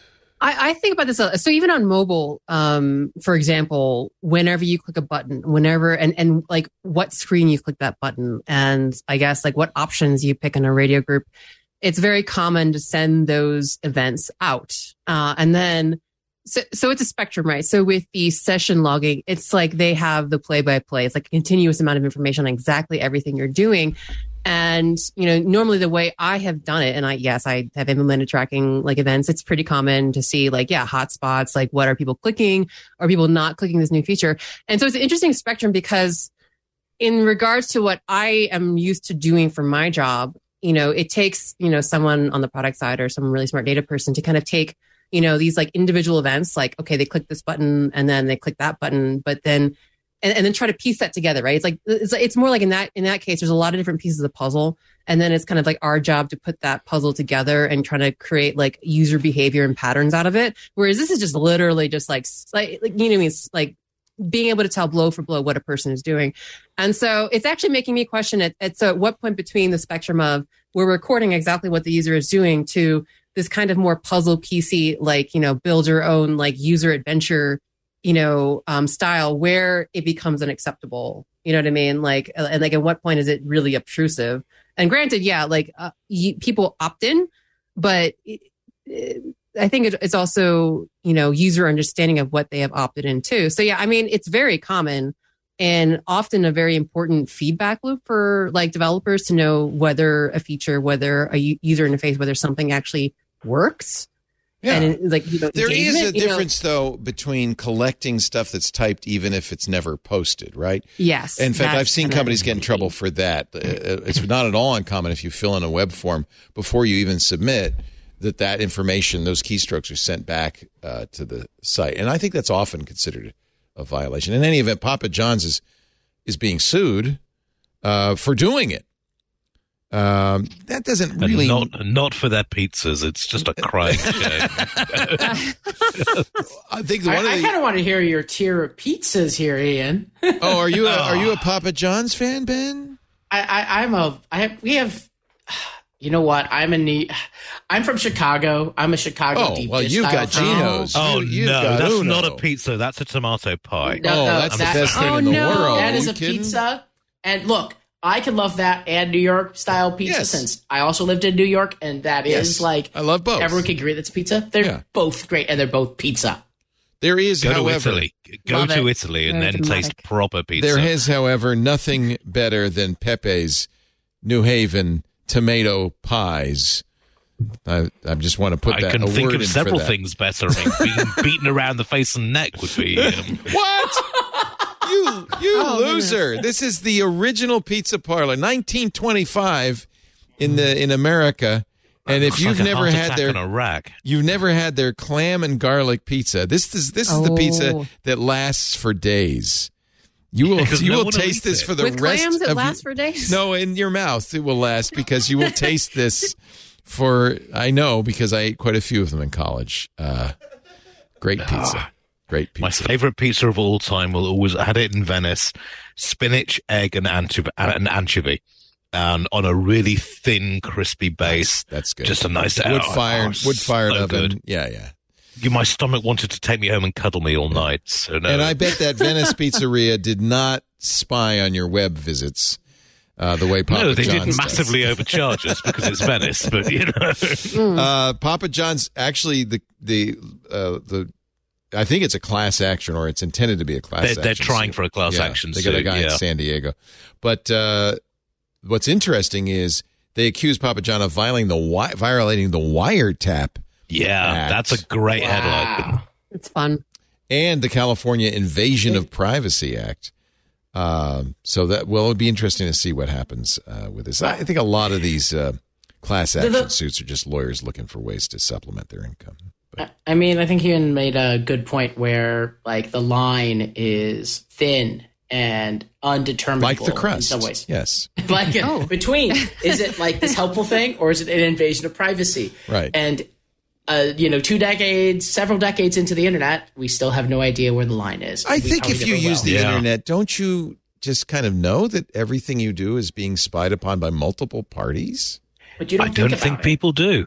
Honestly, I, I really I this. I think this is the problem. We've got to the stage where the first internet generation, who have grown up knowing nothing but the internet, trust it by and large, and you know you need that kind of requirement to at least try and tell the truth and try and tell people what the, what you're taking. Are you a Um, fan of the cookie consent banner? Uh, I know you hate it, Leo. I know you hate it with a passion that burns like a thousand suns. But I like it. I like being able to choose what. Co- well, you know, I will go through and say, no, you can't have that data. Thank you very much. Uh, and yes, it takes an extra ten seconds on a web page, but I like it. What can I say? can someone make my bottom third just be a cookie acceptance like line that Oh, that's be a good great. idea. From now on, the lower third should just say Ben Parr uses cookies. do you accept ben Parr tracking You accept him tracking you. Uh, area man is arrested for parody.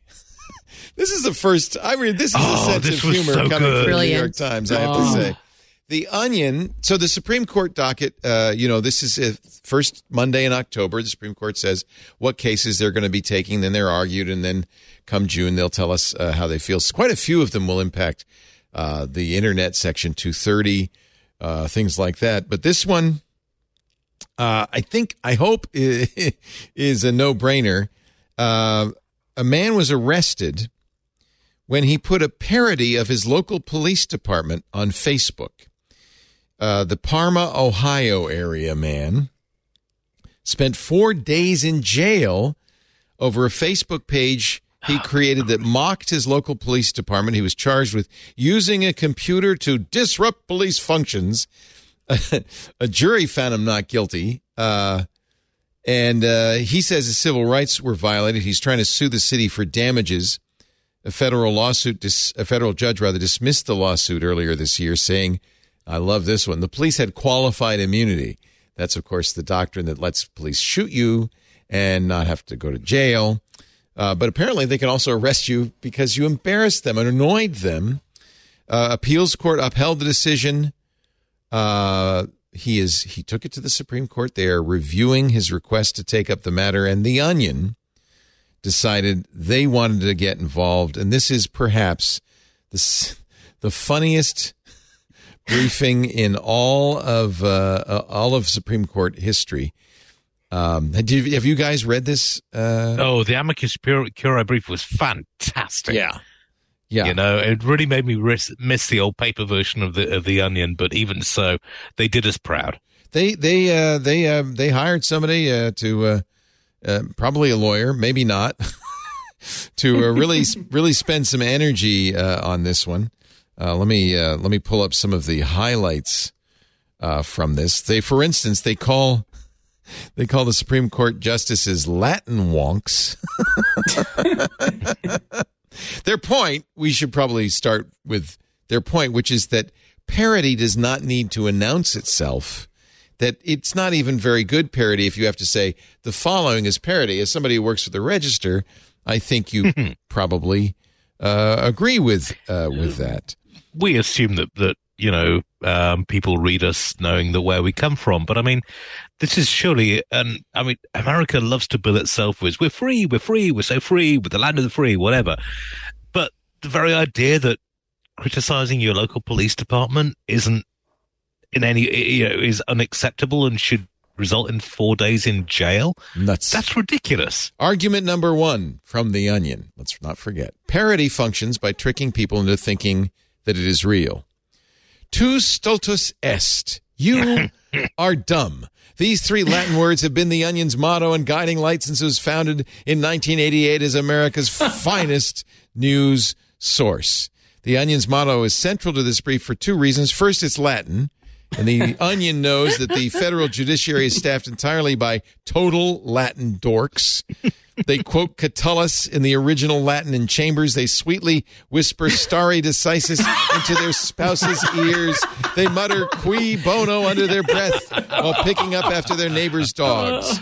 So the Onion knew that unless it pointed to a suitably Latin rallying cry, cry, its brief would be operating far outside the court's vernacular and it goes the, on. It's great. The Brilliant. the lawyers that uh, got to work on this probably had just like the greatest time ever. Yeah, working on this, and it, like, look, this one has multiple purposes. Like, uh, so brilliant of the Onion. One, like, obviously now it's in the news. Two, it's putting into the news this ridiculous case that would have an impact on it if uh, it created more precedent. And three, it's just hilarious. Just yeah. the entire thing, front to back. Bravo. Like Lawyers can write really hilarious stuff when they really want to. I like it. And the Onion this uh, reminds people that in 2012 they proclaimed King Kim Jong Un was the sexiest man alive. and then, in fact, the Chinese state-run news agency believed it true and published it along with a slideshow of the dictator himself in all his glory. You'd be surprised how often that happens. I wrote an April first. I wrote an April Fool's first parody story for the, uh, not the Reg, my previous employer, and it got picked up by Forbes and run as a legitimate news story.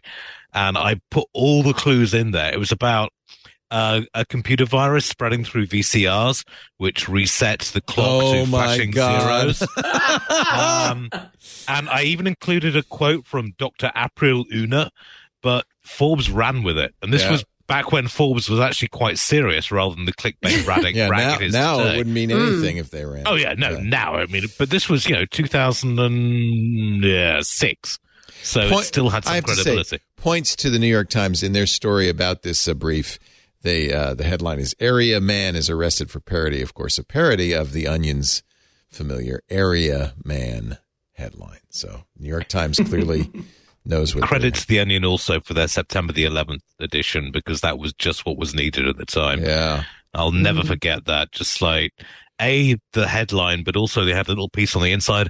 Best sickie ever says com- says commercial janitor at World Trade Center. Ooh. It was that kind of you know, it was what was needed at the time. Yeah. Um, I but did- they are a this was back when it was an actual news, you know, paper you could get in the newsstand. Mm. Yeah. I did a video ad for them once where they just had me talk about an orange bucket as if it was like the most amazing thing ever. They somehow convinced a couple of uh, tech influencers to just talk about.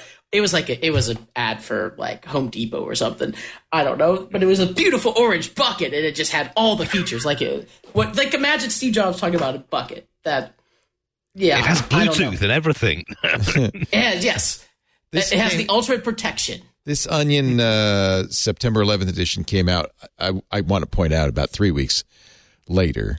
So it, you know this the it was maybe time to start uh, kind of laughing about it. Hugs up 76,000 percent. Oh, U.S. vows to defeat whoever it is we're at war with. But my favorite was, uh, hold on, let me get rid oh of yes, this hackers. pop-up. Hackers surprised to Yeah, find exactly. themselves in hell. We expected eternal paradise for this, says suicide bombers.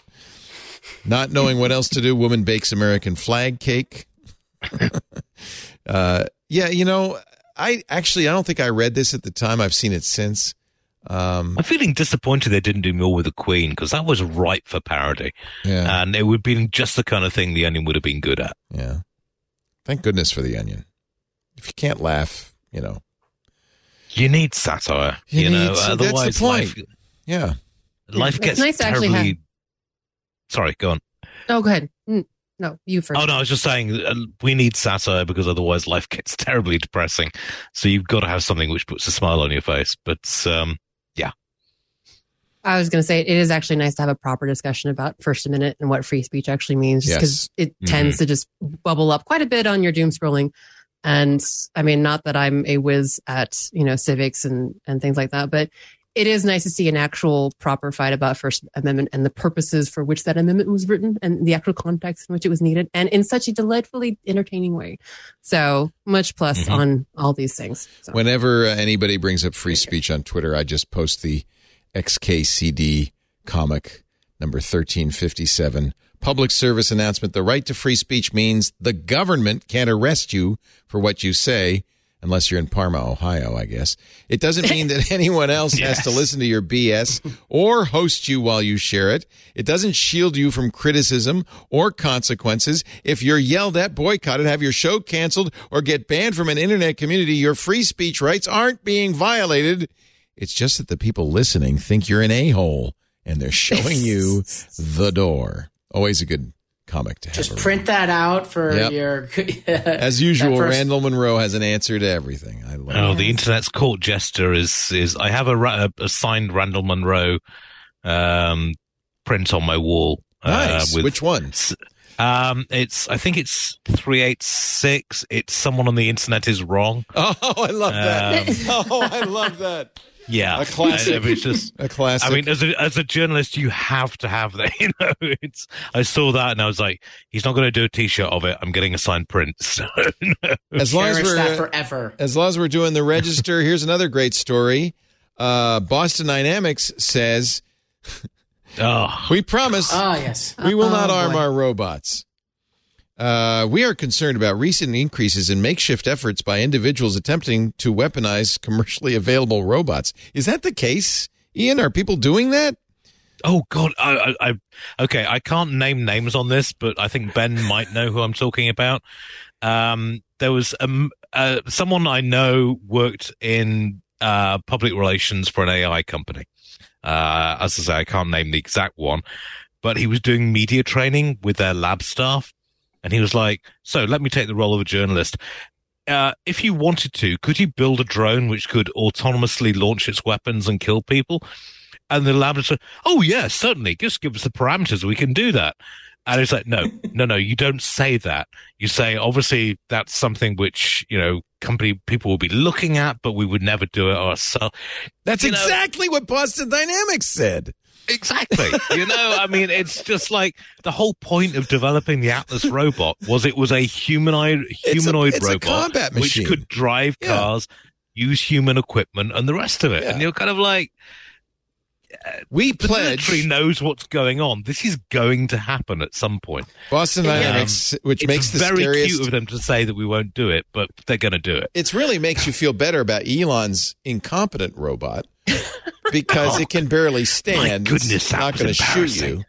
Uh, but near, meanwhile, Boston Dynamics robots are running around doing backflips, opening doors. We pledge, says Boston Dynamics, we will not weaponize our advanced mobility general purpose robots or the software we develop that enables advanced robotics, and we will not support others to do so. When possible, we will carefully review our customers when possible. we will carefully review our customers' intended applications to avoid potential weaponization. Ni- neither neither other world governments nor the AI uh, nor artificial intelligence have agreed to the same thing. Yeah. and I mean, look, like as technology continues to evolve and improve, this technology gets easier for others to replicate and to build on their own. And they definitely will not promise that kind of thing. And this stuff is going to happen, and how we deal with it is going to be a bigger issue. You think the same thing about I, I, God, we're going back to politics, but like tactical nukes is like another example of like uh, a thing where like that's hard to stop, and that's a thing that exists, and it's easier and easier to make things like that uh, as time goes on, and we are entering a society where we just have to like figure out how we live with these things because the Well, march doesn't stop. It is happening right now. In fact, Israel set up uh, what they called an AI controlled machine gun aiming at a checkpoint in uh, Hebron, uh, in the West Bank city, the occupied West Bank city, just in case, you know, too many Palestinians uh, showed up at the checkpoint. Uh, it doesn't, good news, doesn't fire uh, lethal uh, rounds, just stun grenades and sponge tipped bullets. Yeah, And well, uh, if you need it, tear gas. And my wife knows someone who's on in, in the Palestinian protests, and he took a shotgun, sorry, a tear gas canister to the head, and Not he's now in a wheelchair for the rest Yep. of his life. Yeah. Not good. So, And I don't know if I- non-lethal. Non lethal does not mean. Yeah. Yes, exactly. Yeah, I don't know if I trust an. AI controlled machine gun. Seems on the face of it a bad idea. Uh, I'm just saying. Um, Kim Kardashian's in trouble. Speaking of the Kardashians, in so many ways, in so many ways. she has been charged with the Security and Exchange Commission and has agreed to pay $1.26 million in penalties, disgorgement, and interest. What's She must have disgorgement? had to really rummage, rummage around the back of the sofa to find that. You know, it's just Seriously. again. Yeah, it's not. So- it's not exactly a fine for a billionaire. she uh, she apparently tweeted uh, to talk about uh, her on her. I'm sorry, it was on her Instagram account about her EMAX tokens, a, Chris, a crypto asset security being offered by Ethereum Max. The post contained a link to Ethereum Max's website, uh, which also provided instructions on how you could buy EMAX tokens. Uh, she did say ad, hashtag ad. She didn't disclose she was paid a quarter of a million dollars for the hashtag. ad. And it turns out, and I did not know this, but federal security law requires that any celebrity or other individual who promotes a crypto asset security has to disclose the nature, the source, and the amount of compensation they received. So it's not enough to say hashtag ad. You have to say hashtag I was paid a quarter of a million dollars to plug this bogus investment. Um, wow. So it cost her. Bogus is a terribly strong term legally. not, not that I'm suggesting this is complete ether. Oh, I know what the disgorgement is. They explain it. That's the money she got in payment. So she has to give them that plus a million dollar uh, penalty. And she agreed not to promote any crypto asset securities for three years. It's kind of a slap on the wrist. I, I, I I- mean, I- she probably makes more sit, like sitting on a private jet than she like has to pay If for if that. And- Paris Hilton Yeah. gets a million dollars a night to be a DJ at a hotel, I I've seen Paris Hilton DJ, and she is not a DJ. DJs actually move records and mix music just on stage. there. You stand there and you press a button on a laptop. That's not DJing. Yeah. This is such a tragedy of like our common, like our modern society with like influencers and social uh, media. Where I mean, yeah. this is, I mean, the Kardashians every like couple years they have something which I think even like say slightly less famous people would have some kind of negative ramifications from. Like like four years ago they were accused of like stealing designs. And then of course the whole fire festival thing with like you know like the whole the kind of issues around promotion and disclosing when something is just a promotion. And they just kind of you know just like okay sure here the fine sure whatever. That's like my lunch. Move on and do the kind of like um this cavalier like with much cavalierly? Cava, with much cav- no, Cavalier, yeah. yeah there's a lot- That lot is of that caval- is a good grammar thing to figure out. What is, what is, Cavalierly. Is that an adverb? cavalierly. Is that an adverb?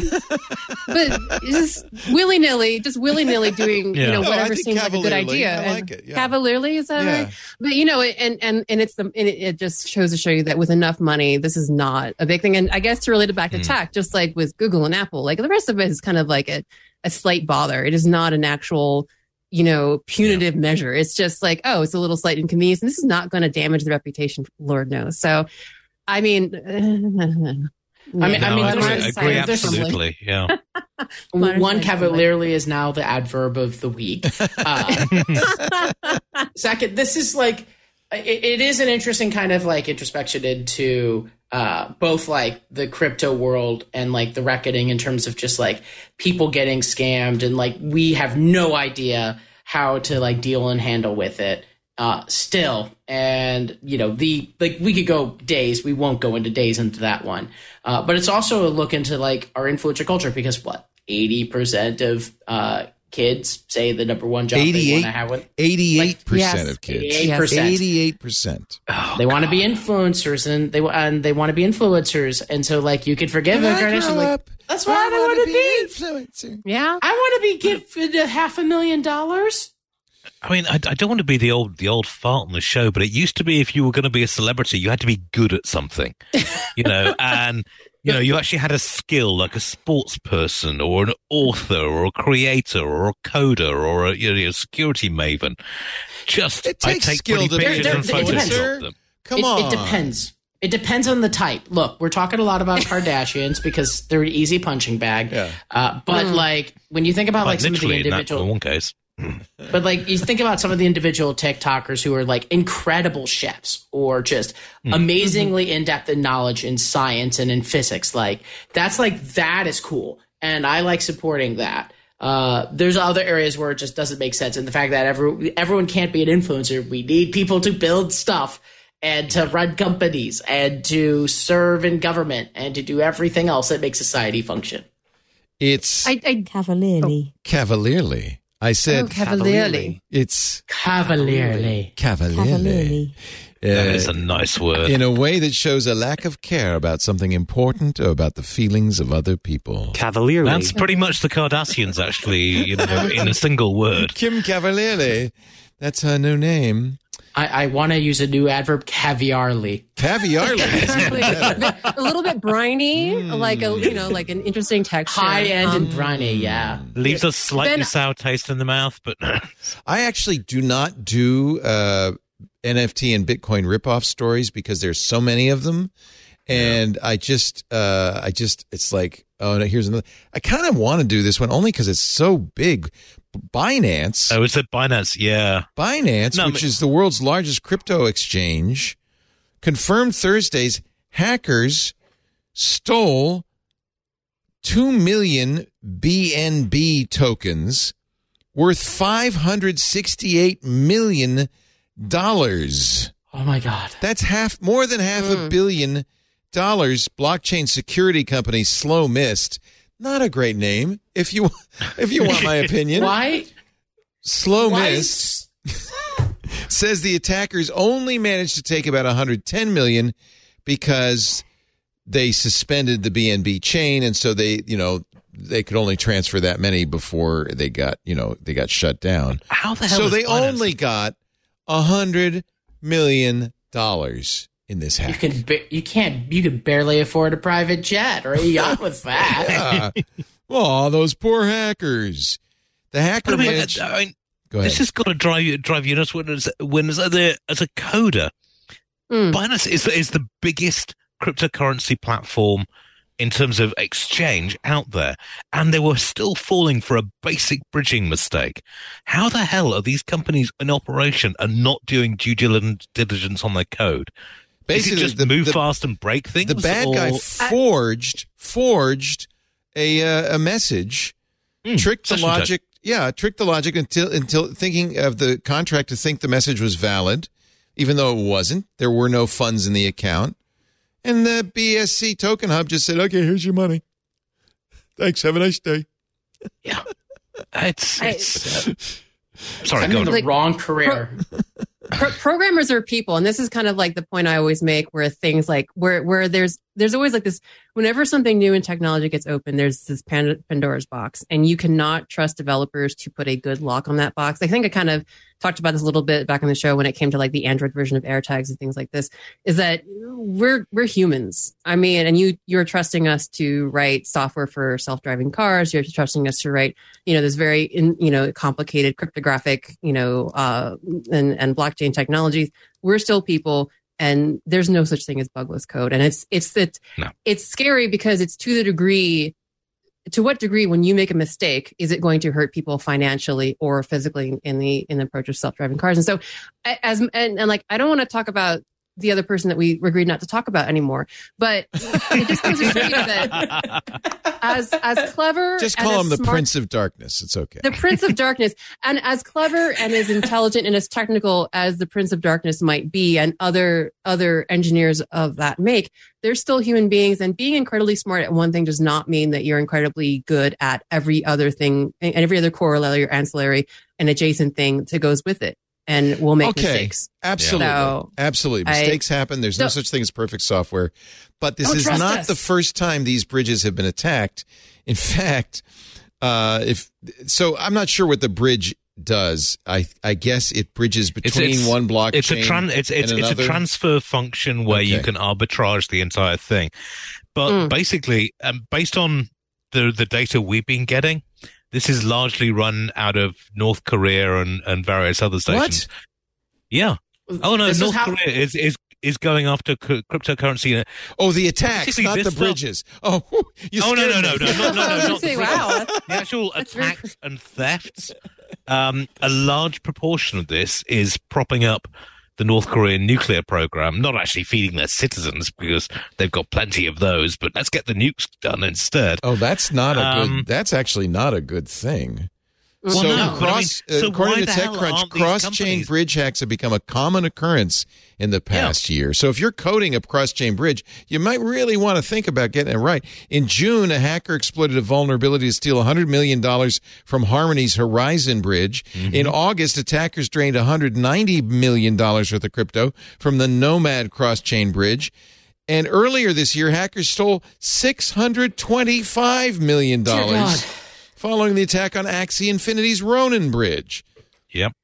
I mean, Everyone, it's- please don't accidentally fund Kim Jong Un's brutal regime. Thank you. Literally What's happening? Thank you. I mean, Crazy. th- I mean, this is it. If you're managing that amount of funds, a certain level of responsibility and, frankly, legal responsibility. I mean, we don't let banks do this. Well, okay, we do let banks do this stuff, but they've got better lobbyists. But I mean, if if you're a FIDI company and you're getting hacked this easily, you shouldn't be in business. You really shouldn't, but because and this money is not are. going. Yeah. Yeah. Because it's the Wild West and no one wants to be seen to be anti competitive. But for goodness sake, some basic standards would be nice. A penalty for hey- the former Uber security chief who Mm. covered up, Ugh. failed to tell U.S. authorities about a 2016 hack of the company's databases. A jury found Joe Sullivan guilty of obstruction of justice and concealing a felony. Uh, so I guess he'll be sentenced at uh, some later date.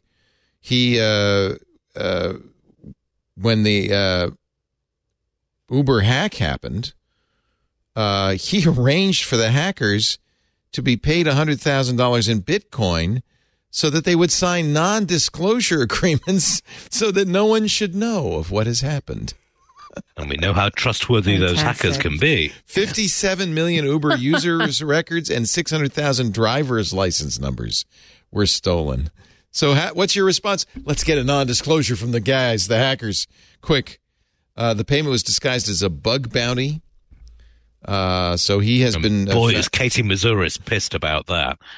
Because you know this that kind of invalidates a lot of the bug bounty stuff. Yeah, Um, bug bounties are a good thing. Uh, Damn right. absolutely. In fact, you know, uh, you can make a pretty good living on bug bounties if you're a good Well, I mean, in terms of. Android developers, there's a lot of people making some serious cash on this. yeah, and better that you get paid by the company or by HackerOne than by Zerodium, who's going to give you a million bucks for the bug and then sell it on to the Saudi government.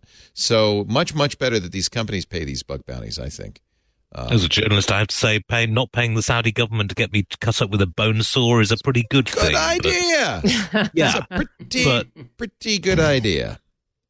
but uh, the bug bounties are great on this sort of. But I'm I'm curious, when as an uh, uh, as an Android developer, uh, most people, it's most coders, it seems, when it comes to this sort of thing, would prefer to sell it to the company for a reasonable price rather than go to someone at Zerodium. Is that correct?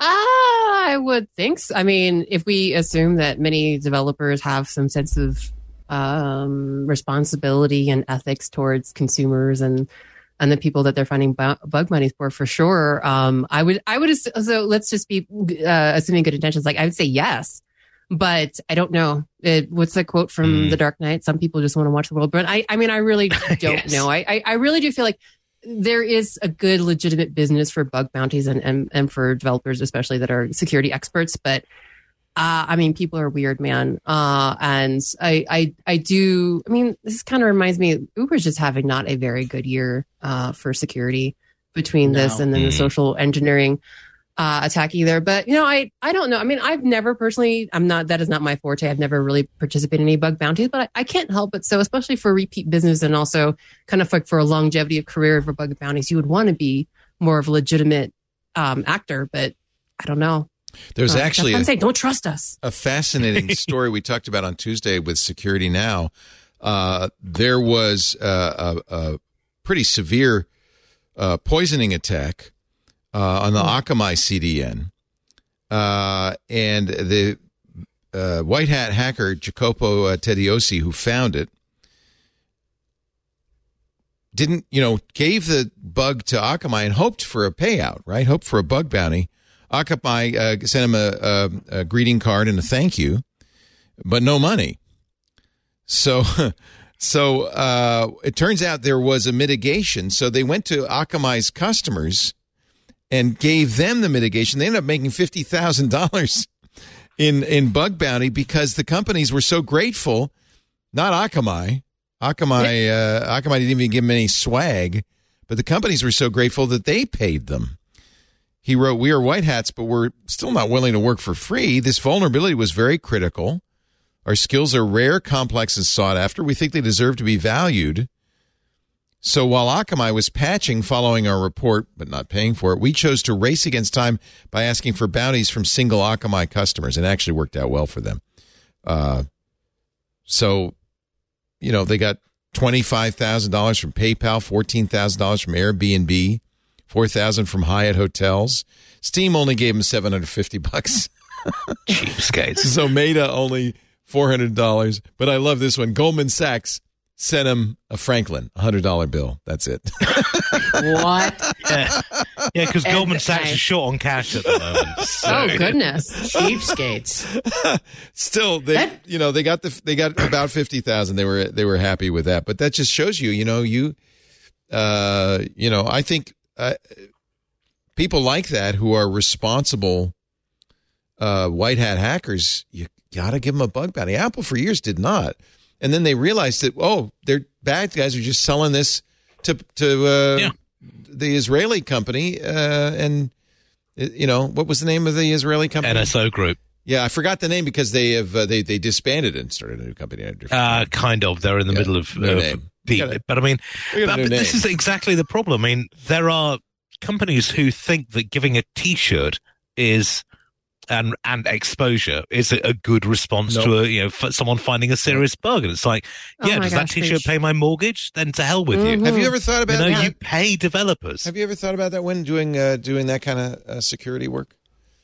No, it is really not my forte, and it's it's very stressful. hard. Um, it's Yeah. it's really really hard. I took Yeah. a crypto class and, and security class in grad school, and I, I knew enough to know that I do not know enough about security to make a good living of it. Um, so no, you just look at uh, things like Rowhammer, uh, fuzzing attacks and stuff, and these are really like the edge of computing. I mean, really uh, interesting, talented people doing this work. And yeah, yeah, they deserve to get if they're going to do Oh, yeah. the work, they deserve to get some more than a hundred dollars from Goldman Sachs.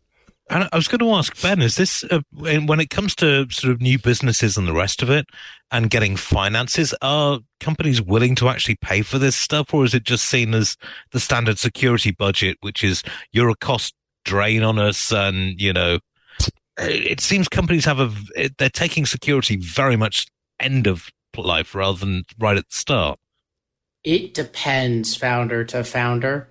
I will say our co-founder CTO is very serious about it and uh, made sure that there was a lot of like there was a lot of additional security measures. But even then, you know, like a smaller company can only invest so much when they have to do a lot of other things. It just it sort of depends, and it depends a lot on the industry you're in. Like if you are in fintech, you have to have that security because a breach early on could kill your business. So, just like everything else, it's fine. It's incentivized based off of like the financial incentivizations of the business. But having an attack for certain businesses will kill you, and for others it won't. And that kind of like like if you get hacked, at you're an e-commerce business that sells candles. Like you're not going to No. invest in that in the same way, Right.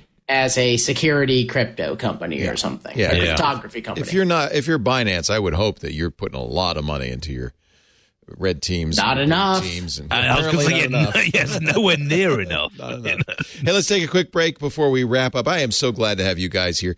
Ben Parr, haven't seen you in a few years. You've been very busy, not only with your startup, Octane AI, but with a brand new show. Tell me about Business Envy. So uh, I partnered with my friend Greg Grunberg, who you may recognize from the TV show Heroes or Alias or Felicity or Star Wars. He's a nerd. Uh, fan, uh, nerds love him. Fan fanboys of. Uh, oh yeah, I have I have seen and heard. Yeah. So him and I tried to start a business together ten years ago. Um, to the context, like we tried to start a business ten years ago, we failed at it, uh, but we wanted to try again. Uh, but this time.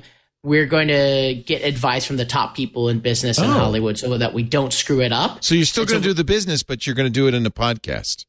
Yes, we're literally building a business through the podcast, Oh, and we're getting clever. advice from our friends. And episodes drop on Mondays at I think 6 a.m. Eastern. Our first episode was my mentor Mark Ackler, who was one of the first early employees at Apple, was the SVP at Redbox. We have some amazing people coming on the show in the coming weeks. Top VCs, a couple of Hollywood celebrities who built amazing businesses, people who've sold their companies. The person coming on, I think tomorrow, sold his business for $200 million.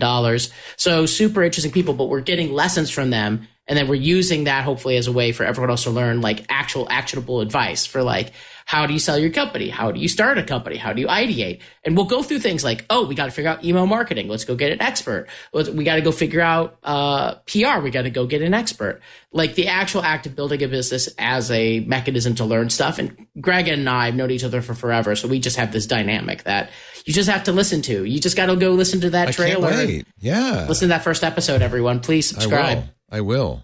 BusinessEnvyShow.com or just search for Business Envy wherever you get your podcasts. Uh, this sounds like a really good idea for a show. I, I want to listen to it. Thank you, Ben. Great to have you. Iain Thomson, also here from the Register.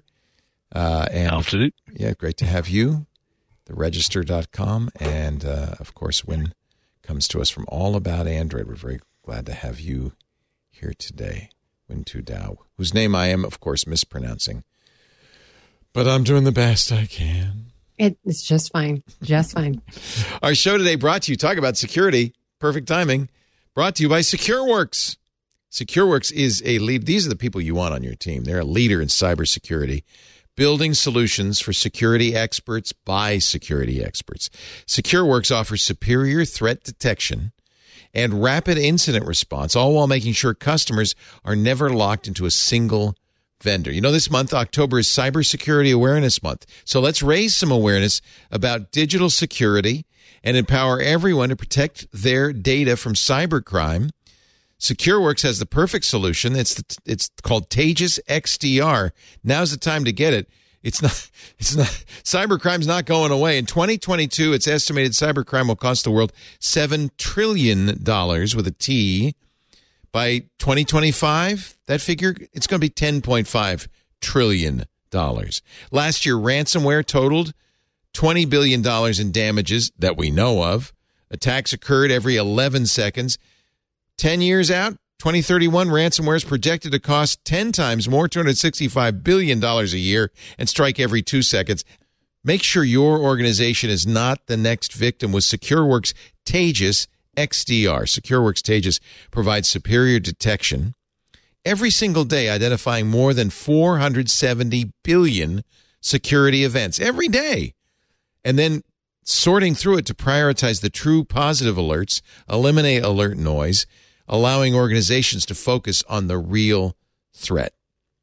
In addition, Taegis offers unmatched response, automated response actions to eliminate threats before the damage is even done.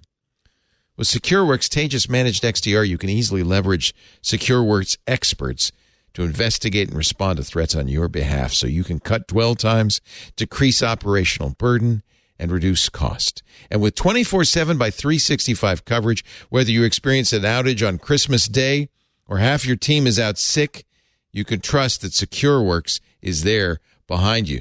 And of course, now many companies facing a shortage of security talent. SecureWorks acts as an extension of your security team on day one, alleviating cybersecurity talent gaps. It allows you to customize the approach and the coverage level that you need. And, and you know what? If if this is important, write this down. If you've already found an intruder in your system, don't freak out. I want you to write down this number 1 800 breached. 1 800 breached. That number will connect you with the SecureWorks emergency incident response team. You've got the experts on your side. They can provide you with immediate assistance any time of the day or night, 24 7, responding to and remediating a possible cyber incident or data breach. You're not alone. At SecureWorks, you can learn more about the ways today's threat environment is evolving and the risks it can present to your organization, including case studies, reports from their famous counter threat unit, and more. Visit secureworks.com slash twit. Get a free trial of Taegis XDR. Uh, you need it more than ever. Secureworks.com slash twit. SecureWorks, defending every corner of cyberspace. And we thank them so much for their support for our show this week in tech secureworks.com slash twit we had a great week this week on twit and i made a little movie well somebody did just so you won't miss any of it watch uh, barbara is next on the line from glendale california hello barbara oh what a surprise! I got through. Oh, it's a miracle! It's a miracle. We uh, we do everything we can to keep people from calling, and they still do anyway. Somehow, I don't know how it happens. Previously on Twit. Twit News. Welcome to Made by Google 2022. I like Rick a lot. It's great to be back in a room with y'all. Well, the only surprise of the event, even and it was even rumored, a stand for the Pixel tablet. A lot more details on the Pixel tablet, too. In fact, I'm already seeing people on Twitter saying, I don't really care about tablets, but the idea of a Nest Hub plus, that turns into a tablet is a pretty good idea. And I think we uh, agree on that. Hands on photography. And today I'm going to focus more on a particular tool that I rely on quite heavily. The tool is Scopes. Yeah, Scopes inside of your video editor of choice. This week in Google. Elon says he's going to use Twitter to build an everything app called X. Buying Twitter is an accelerant, using that space language, to creating X, the everything app the turning Twitter into an everything app. I think that's a really great idea. The challenge is it is difficult in a way that Elon can't engineer around it. If even if he's able to do that, he's not going to be able to do that for years. And mm. there's not really a good way to do it quickly. If you missed Twit this week, you missed a lot. And I hope you won't miss any of it. And of course, if you're a Club Twit member, you can watch it all ad free. A little plug for Club Twit because it makes us makes it makes it possible for us to do so much more Uh, for instance, that interview we did last week with Corey Doctorow, Rebecca Giblin about his new book, Choke Point Capitalism. New shows we've launched, like This Week in Space, coming out of the club. And there's shows in the club uh, that aren't yet public, but are really great, like Micah Sargent's Hands on Macintosh, Paul Thurrott does Hands on Windows, Jonathan Bennett's Untitled Linux Show, Stacey Higginbotham's Book Club, The Giz Fizz with Dick T. Bartolo. Plus, of course, you get access to our Discord, which is really a great place to hang out. It's a real social network. And the Twit Plus feed with material that just doesn't show up anywhere else. All the shows ad free, all of that. $7 a month. Man, we're not charging enough. It's really a good deal, I think. And I want you to be in the club. Please go to twit.tv slash clubtwit and join us. We would love to have you. And thanks to all of our Club Twit members who make uh, a lot of what we do possible. Keep the lights on. And I think it's going to get harder and harder, to be honest, to keep the lights on as we head into a recession. Advertisers getting very, very skittish. A lot of people sent me a link to uh, a video from the Lincoln Project saying, don't use TikTok. It's owned by the Chinese government. Watch out. But Ben, you sound like a TikTok fan. Are you worried about who owns TikTok? Uh, yes, but this is the this is the like trade off. It is a great app. It is entertaining. It is how I think of things in terms of like the Gen Z does not really care that much that it is uh, has affiliations with the Chinese government, uh, and whatever security measures they say there are don't really exist. Uh, so you have to figure out how to like work around that. I mean, I guess you can also straight up ban it, but I don't know what the consequences of that would be. Uh, so yeah, I don't expect that anyone's going to be banning it. The closest it could have been banned was last administration, and they did not do it. So it's not going to happen. I'm a fan of TikTok. Uh, I really think there's great content on there, and uh, I'm not sure exactly how the Chinese government could use it to co-opt us. Uh, it's not the information they get. Even the White House likes TikTok. They are bringing TikTok stars in for messaging. Remember the Saturday Night Live skit uh, when they brought in uh, influencers to meet with the president uh, to talk about the Ukraine situation. They just did it again for the infrastructure. I'm sorry, the Inflation Reduction Act, which actually was the Infrastructure Act, uh, last month to mark the passage. Uh, 20 influencers, content creators with devoted followings on TikTok, Instagram, and YouTube came to the White House, met with the president. There he is posing with all these attractive young people in the Roosevelt briefing room uh, to learn. Not a single T-shirt there. That is not That's realistic. they're fi- these are faux. they knew they could not bring it on. Yeah. I recognize a couple of these. Really? They're news tick. They're they're yeah. There's like uh, one who does stuff for the L.A. Times. It's uh under the desk news is there, and there's a couple others I noticed. So you've been. I, I mean, mean, you if say really people want- search on TikTok. I do they really get their news from TikTok? I mean, yes, yes, they yeah, do. absolutely. Yes. Yeah. I mean, look. I mean- you know, Oh. you go. No, go on. I, I was going to say if uh, Biden really wants to get the message out, he should hire the Try Guys to uh, spread the word for him. Oh goodness. Um, I was, hit every meme this episode. there was a very funny Bingo. skit on Saturday Night Live about the Try Guys. Um, and uh, apparently, one of the Try Guys was caught making out with the uh, what what they call them the the food babies. The food And- baby, yes, subordinate food babies. And uh, I have never felt so old. Mm. and uh, so they had to fire Nick or Ned Ned Fulmer. Uh, so uh, anyway, I don't know. Um, they, they they had to fire him because it was him uh, being in a relationship with a subordinate. That's that's the key thing, and that's what broke the internet. That and like he is known as the the wife guy. That was his The entire guy, yeah. shtick. yeah, Like like look, this is actually like going back to like creators are bigger celebrities to Gen Z um, and millennials in some ways too than actual current celebrities. And we just had to know like this is why people like a lot of people 50 years ago wanted to be celebrities and actors. You know, now they want to be uh, influencers because those are the celebrities. People cared a lot more about what was happening with the Try Guys than they did with Adam Levine. I just want to show Yeah. you show you this. Uh, this is the uh, Try Guys Saturday Oh, Night goodness. Live version Excellent. of the actual. Oops, I clicked the wrong button. of the actual uh, Try Guys uh, sit down and conversate. It looks Excellent. looks pretty close. Pretty close. Pretty especially, close. Especially Bowen. Bowen looks extremely Bowen close. is a yes. Bowen nailed it. Bowen always. I would it. love to play you this Saturday Night Live video, but I know that they would immediately take me down. But uh, it's the new season for SNL, and you know what? It, it was a little hit and miss, but that one, if you were following the Try Guys drama, Well, that one, that one, the internet's reaction was interesting because if they, you were, i if you're into the Try Guys, uh, people didn't like it because it uh, kind of understated the like issues of like uh, dating a subordinate. And if you are not at all know anything about the Try Guys, then it hit home because everyone's talking about this thing that you know doesn't matter compared to things like. Uh, the upcoming elections or Ukraine or things should like the that. White House hire Ned Fulmer uh, to give them insight into uh, influencers? I think that's the kind of thing you fall uh, you No, fail no, upward is- into a government job, don't you? Th- no, you you you go and uh, sell crypto to uh, people on the right stuff.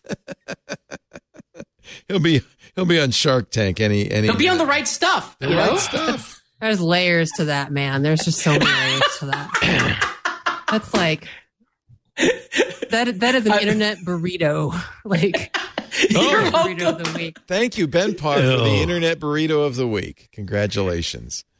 I don't know what any of you are talking about. Bruce Willis wants you to know that uh, no, he did not give up the rights to uh, a deep fake company called Deep Cake. Well, he did and he didn't. I mean, basically, he's given up some imaging rights. They made a commercial contracts. with yeah, his exactly. face in it. Yeah. But I mean, honestly, Bruce Willis, his acting range is kind of limited. I'm pretty Well, he sure has an AI could do it. He has aphasia now, so he can't Yeah, I act. He's that's retired. nuts. yeah, because he can't remember lines. Um, and so I don't know. I it seems like that's a good idea. There was a commercial for a Russian carrier, a cell carrier called MegaFon. Fe- That's not really Bruce Willis there. That's a deep fake Bruce Willis tied up. Also, advertising for the Russians is not a great career move at the moment. It was You a know, fake. Call me He didn't Mr. do it. Picky. yeah, but he sold it. But call me Mr. Picky. But when you're invading, you know, Yeah, this was a couple of years ago. This wasn't recently.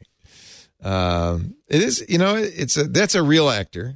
Uh, that's a fake Bruce Willis, and I think it's pretty close. I mean, that's a pretty close. I mean, look, Yeah. the deepfakes are Yeah. like you cannot tell much of a difference, and it's being employed in like the Star Wars universe with like Right. the Darth Vader voice, which is incredible. That they like, got you know, uh, they got uh, James Earl I mean, James Earl not just the Jones to Darth Vader to that, voice, but yeah. I mean, Rogue One. When Admiral, Rogue One, yeah. when when Tarkin? uh, the, uh, Tarkin, Admiral Tarkin, but also what really got me was when you know Princess Leia turned around and said "A New Hope," and it's just like that feels really wrong. You know, I want Carrie Fisher back again. I do not want a you know an artificial version. I think of it was they were creepy. I mean, and they weren't very good. Yeah. But I think that uh, in time, if but you they're getting better. yeah, like if the I, new if I were a deep Skywalker. fake right Oh, now, you wouldn't think it was five years down the line, they're going to be so good. To I retired in- five years ago. indistinguishable. People have no idea. Uh, all of us are just actually deep fakes Yeah. having conversations.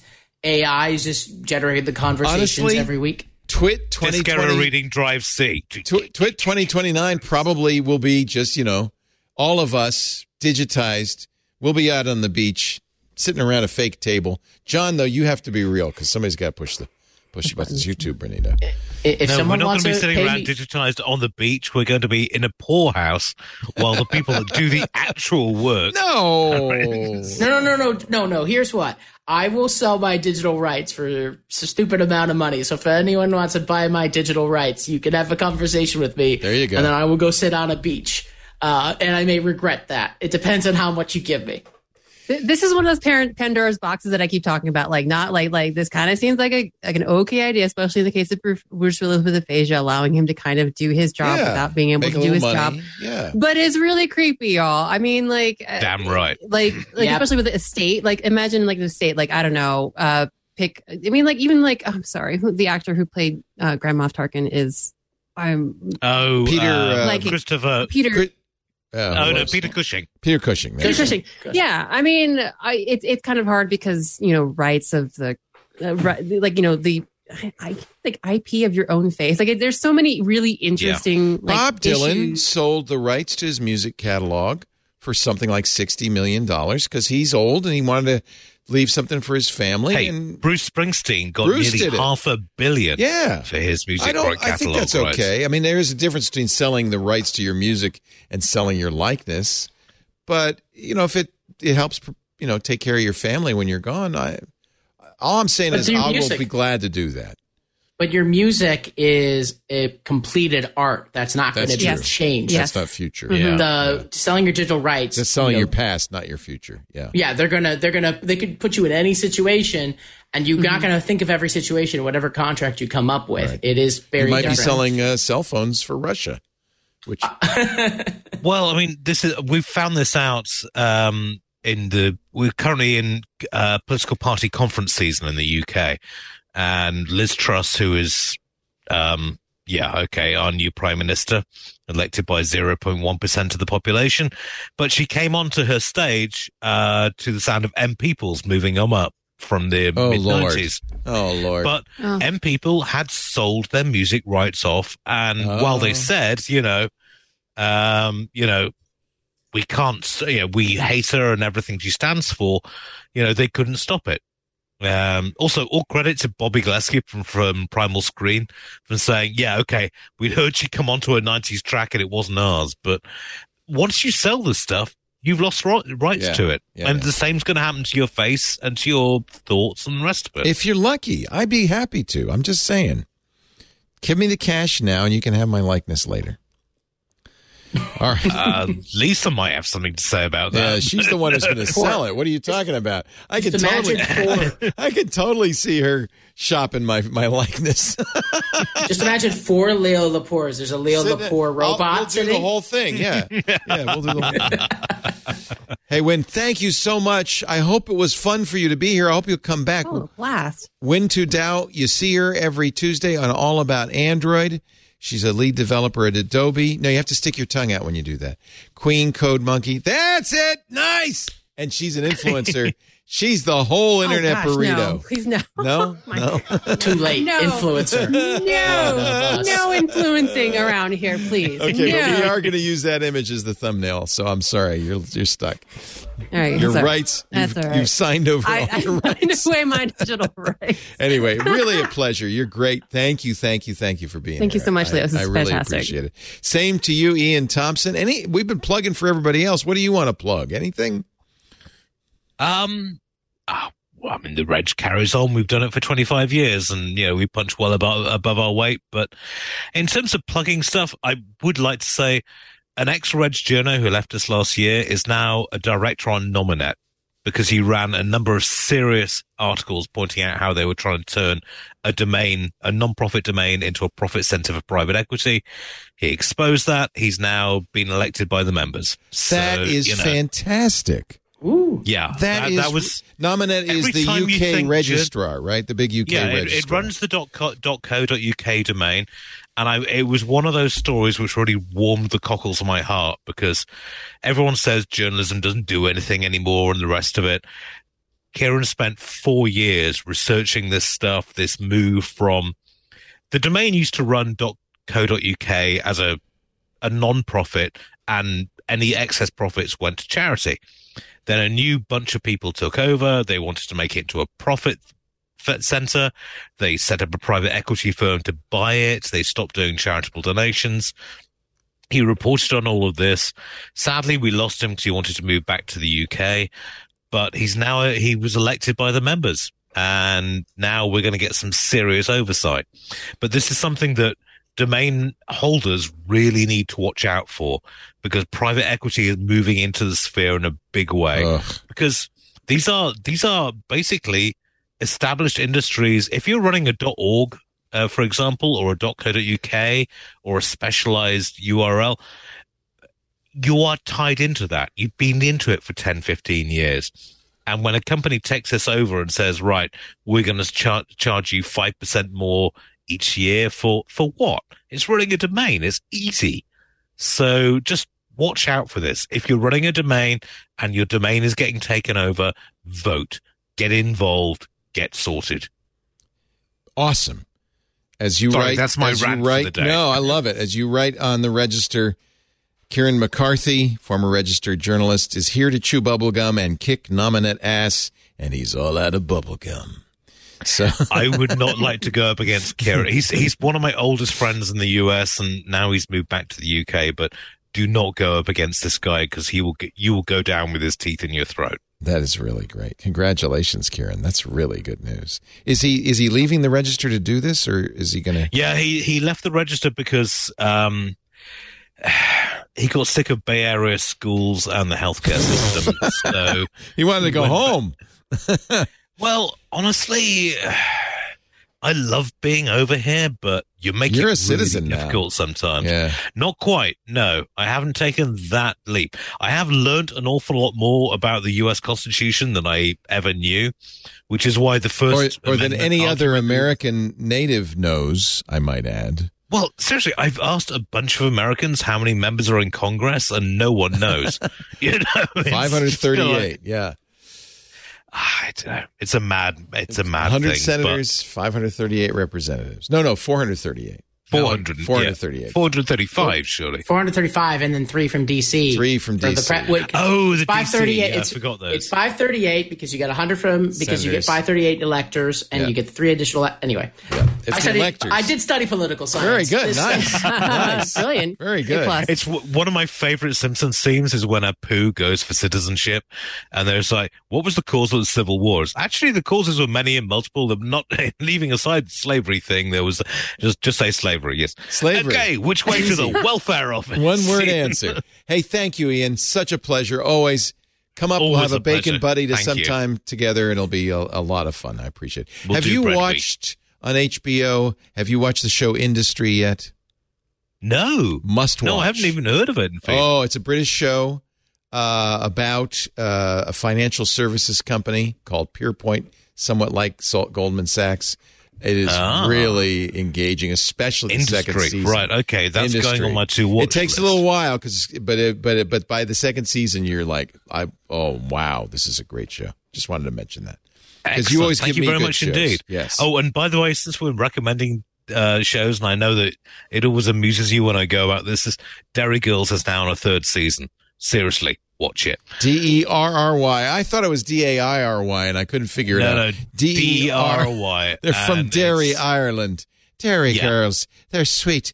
They're s- so good, and I can't Oh, wait to watch the show. Such a good series. Season three, Derry Girls. A love letter to Derry Girls. Thank you. Uh, thank you also, Ben Parr. Hey, it's really great to see you again. We had dinner uh, a few months ago. Uh, it was really great to see you and uh, your girl, your woman, whatever. I don't know. What do you call people these days? You're you're a friend. Your, your soulmate. Your Oh, There you go. I like That's that cute. one. We had a lovely dinner, and I said, Ben, the minute your new podcast comes out, uh, businessenvyshow.com, you got to be on the show. And lo and behold, here he is. But it won't be the last time. Come back soon. Appreciate it. I cannot wait. That's great. Thanks to all of you for joining us. We do Twit Sundays, 2.30 Pacific, 5.30 Eastern, 21.30 UTC. You can watch us do it live. If you're really in a hurry, you can watch the live version at live.twit.tv. Watching live, you should chat live at irc.twit.tv or in the Club Twit Discord, now with animated GIFs, uh, which are a lot of fun. Uh, you can also uh, get shows after the fact. All the shows we uh, we do are available on the website, twit.tv, ad supported, uh, or on the YouTube channel. There is a dedicated channel for most of our shows, including This Week in Tech. Or uh, subscribe in your favorite podcast client. And that way you'll get it automatically just in time for your Monday morning commute. And if your podcast app allows for reviews, please leave us a five star. Let the world know about what is now, I think, without a doubt, the longest running technology podcast in the world. Yes, kids, there were podcasts back in 2005. That's that's when we started. We've been doing it ever since. Have a great night. Thanks for joining us. We'll see you next time. Another twit. is the can. amazing.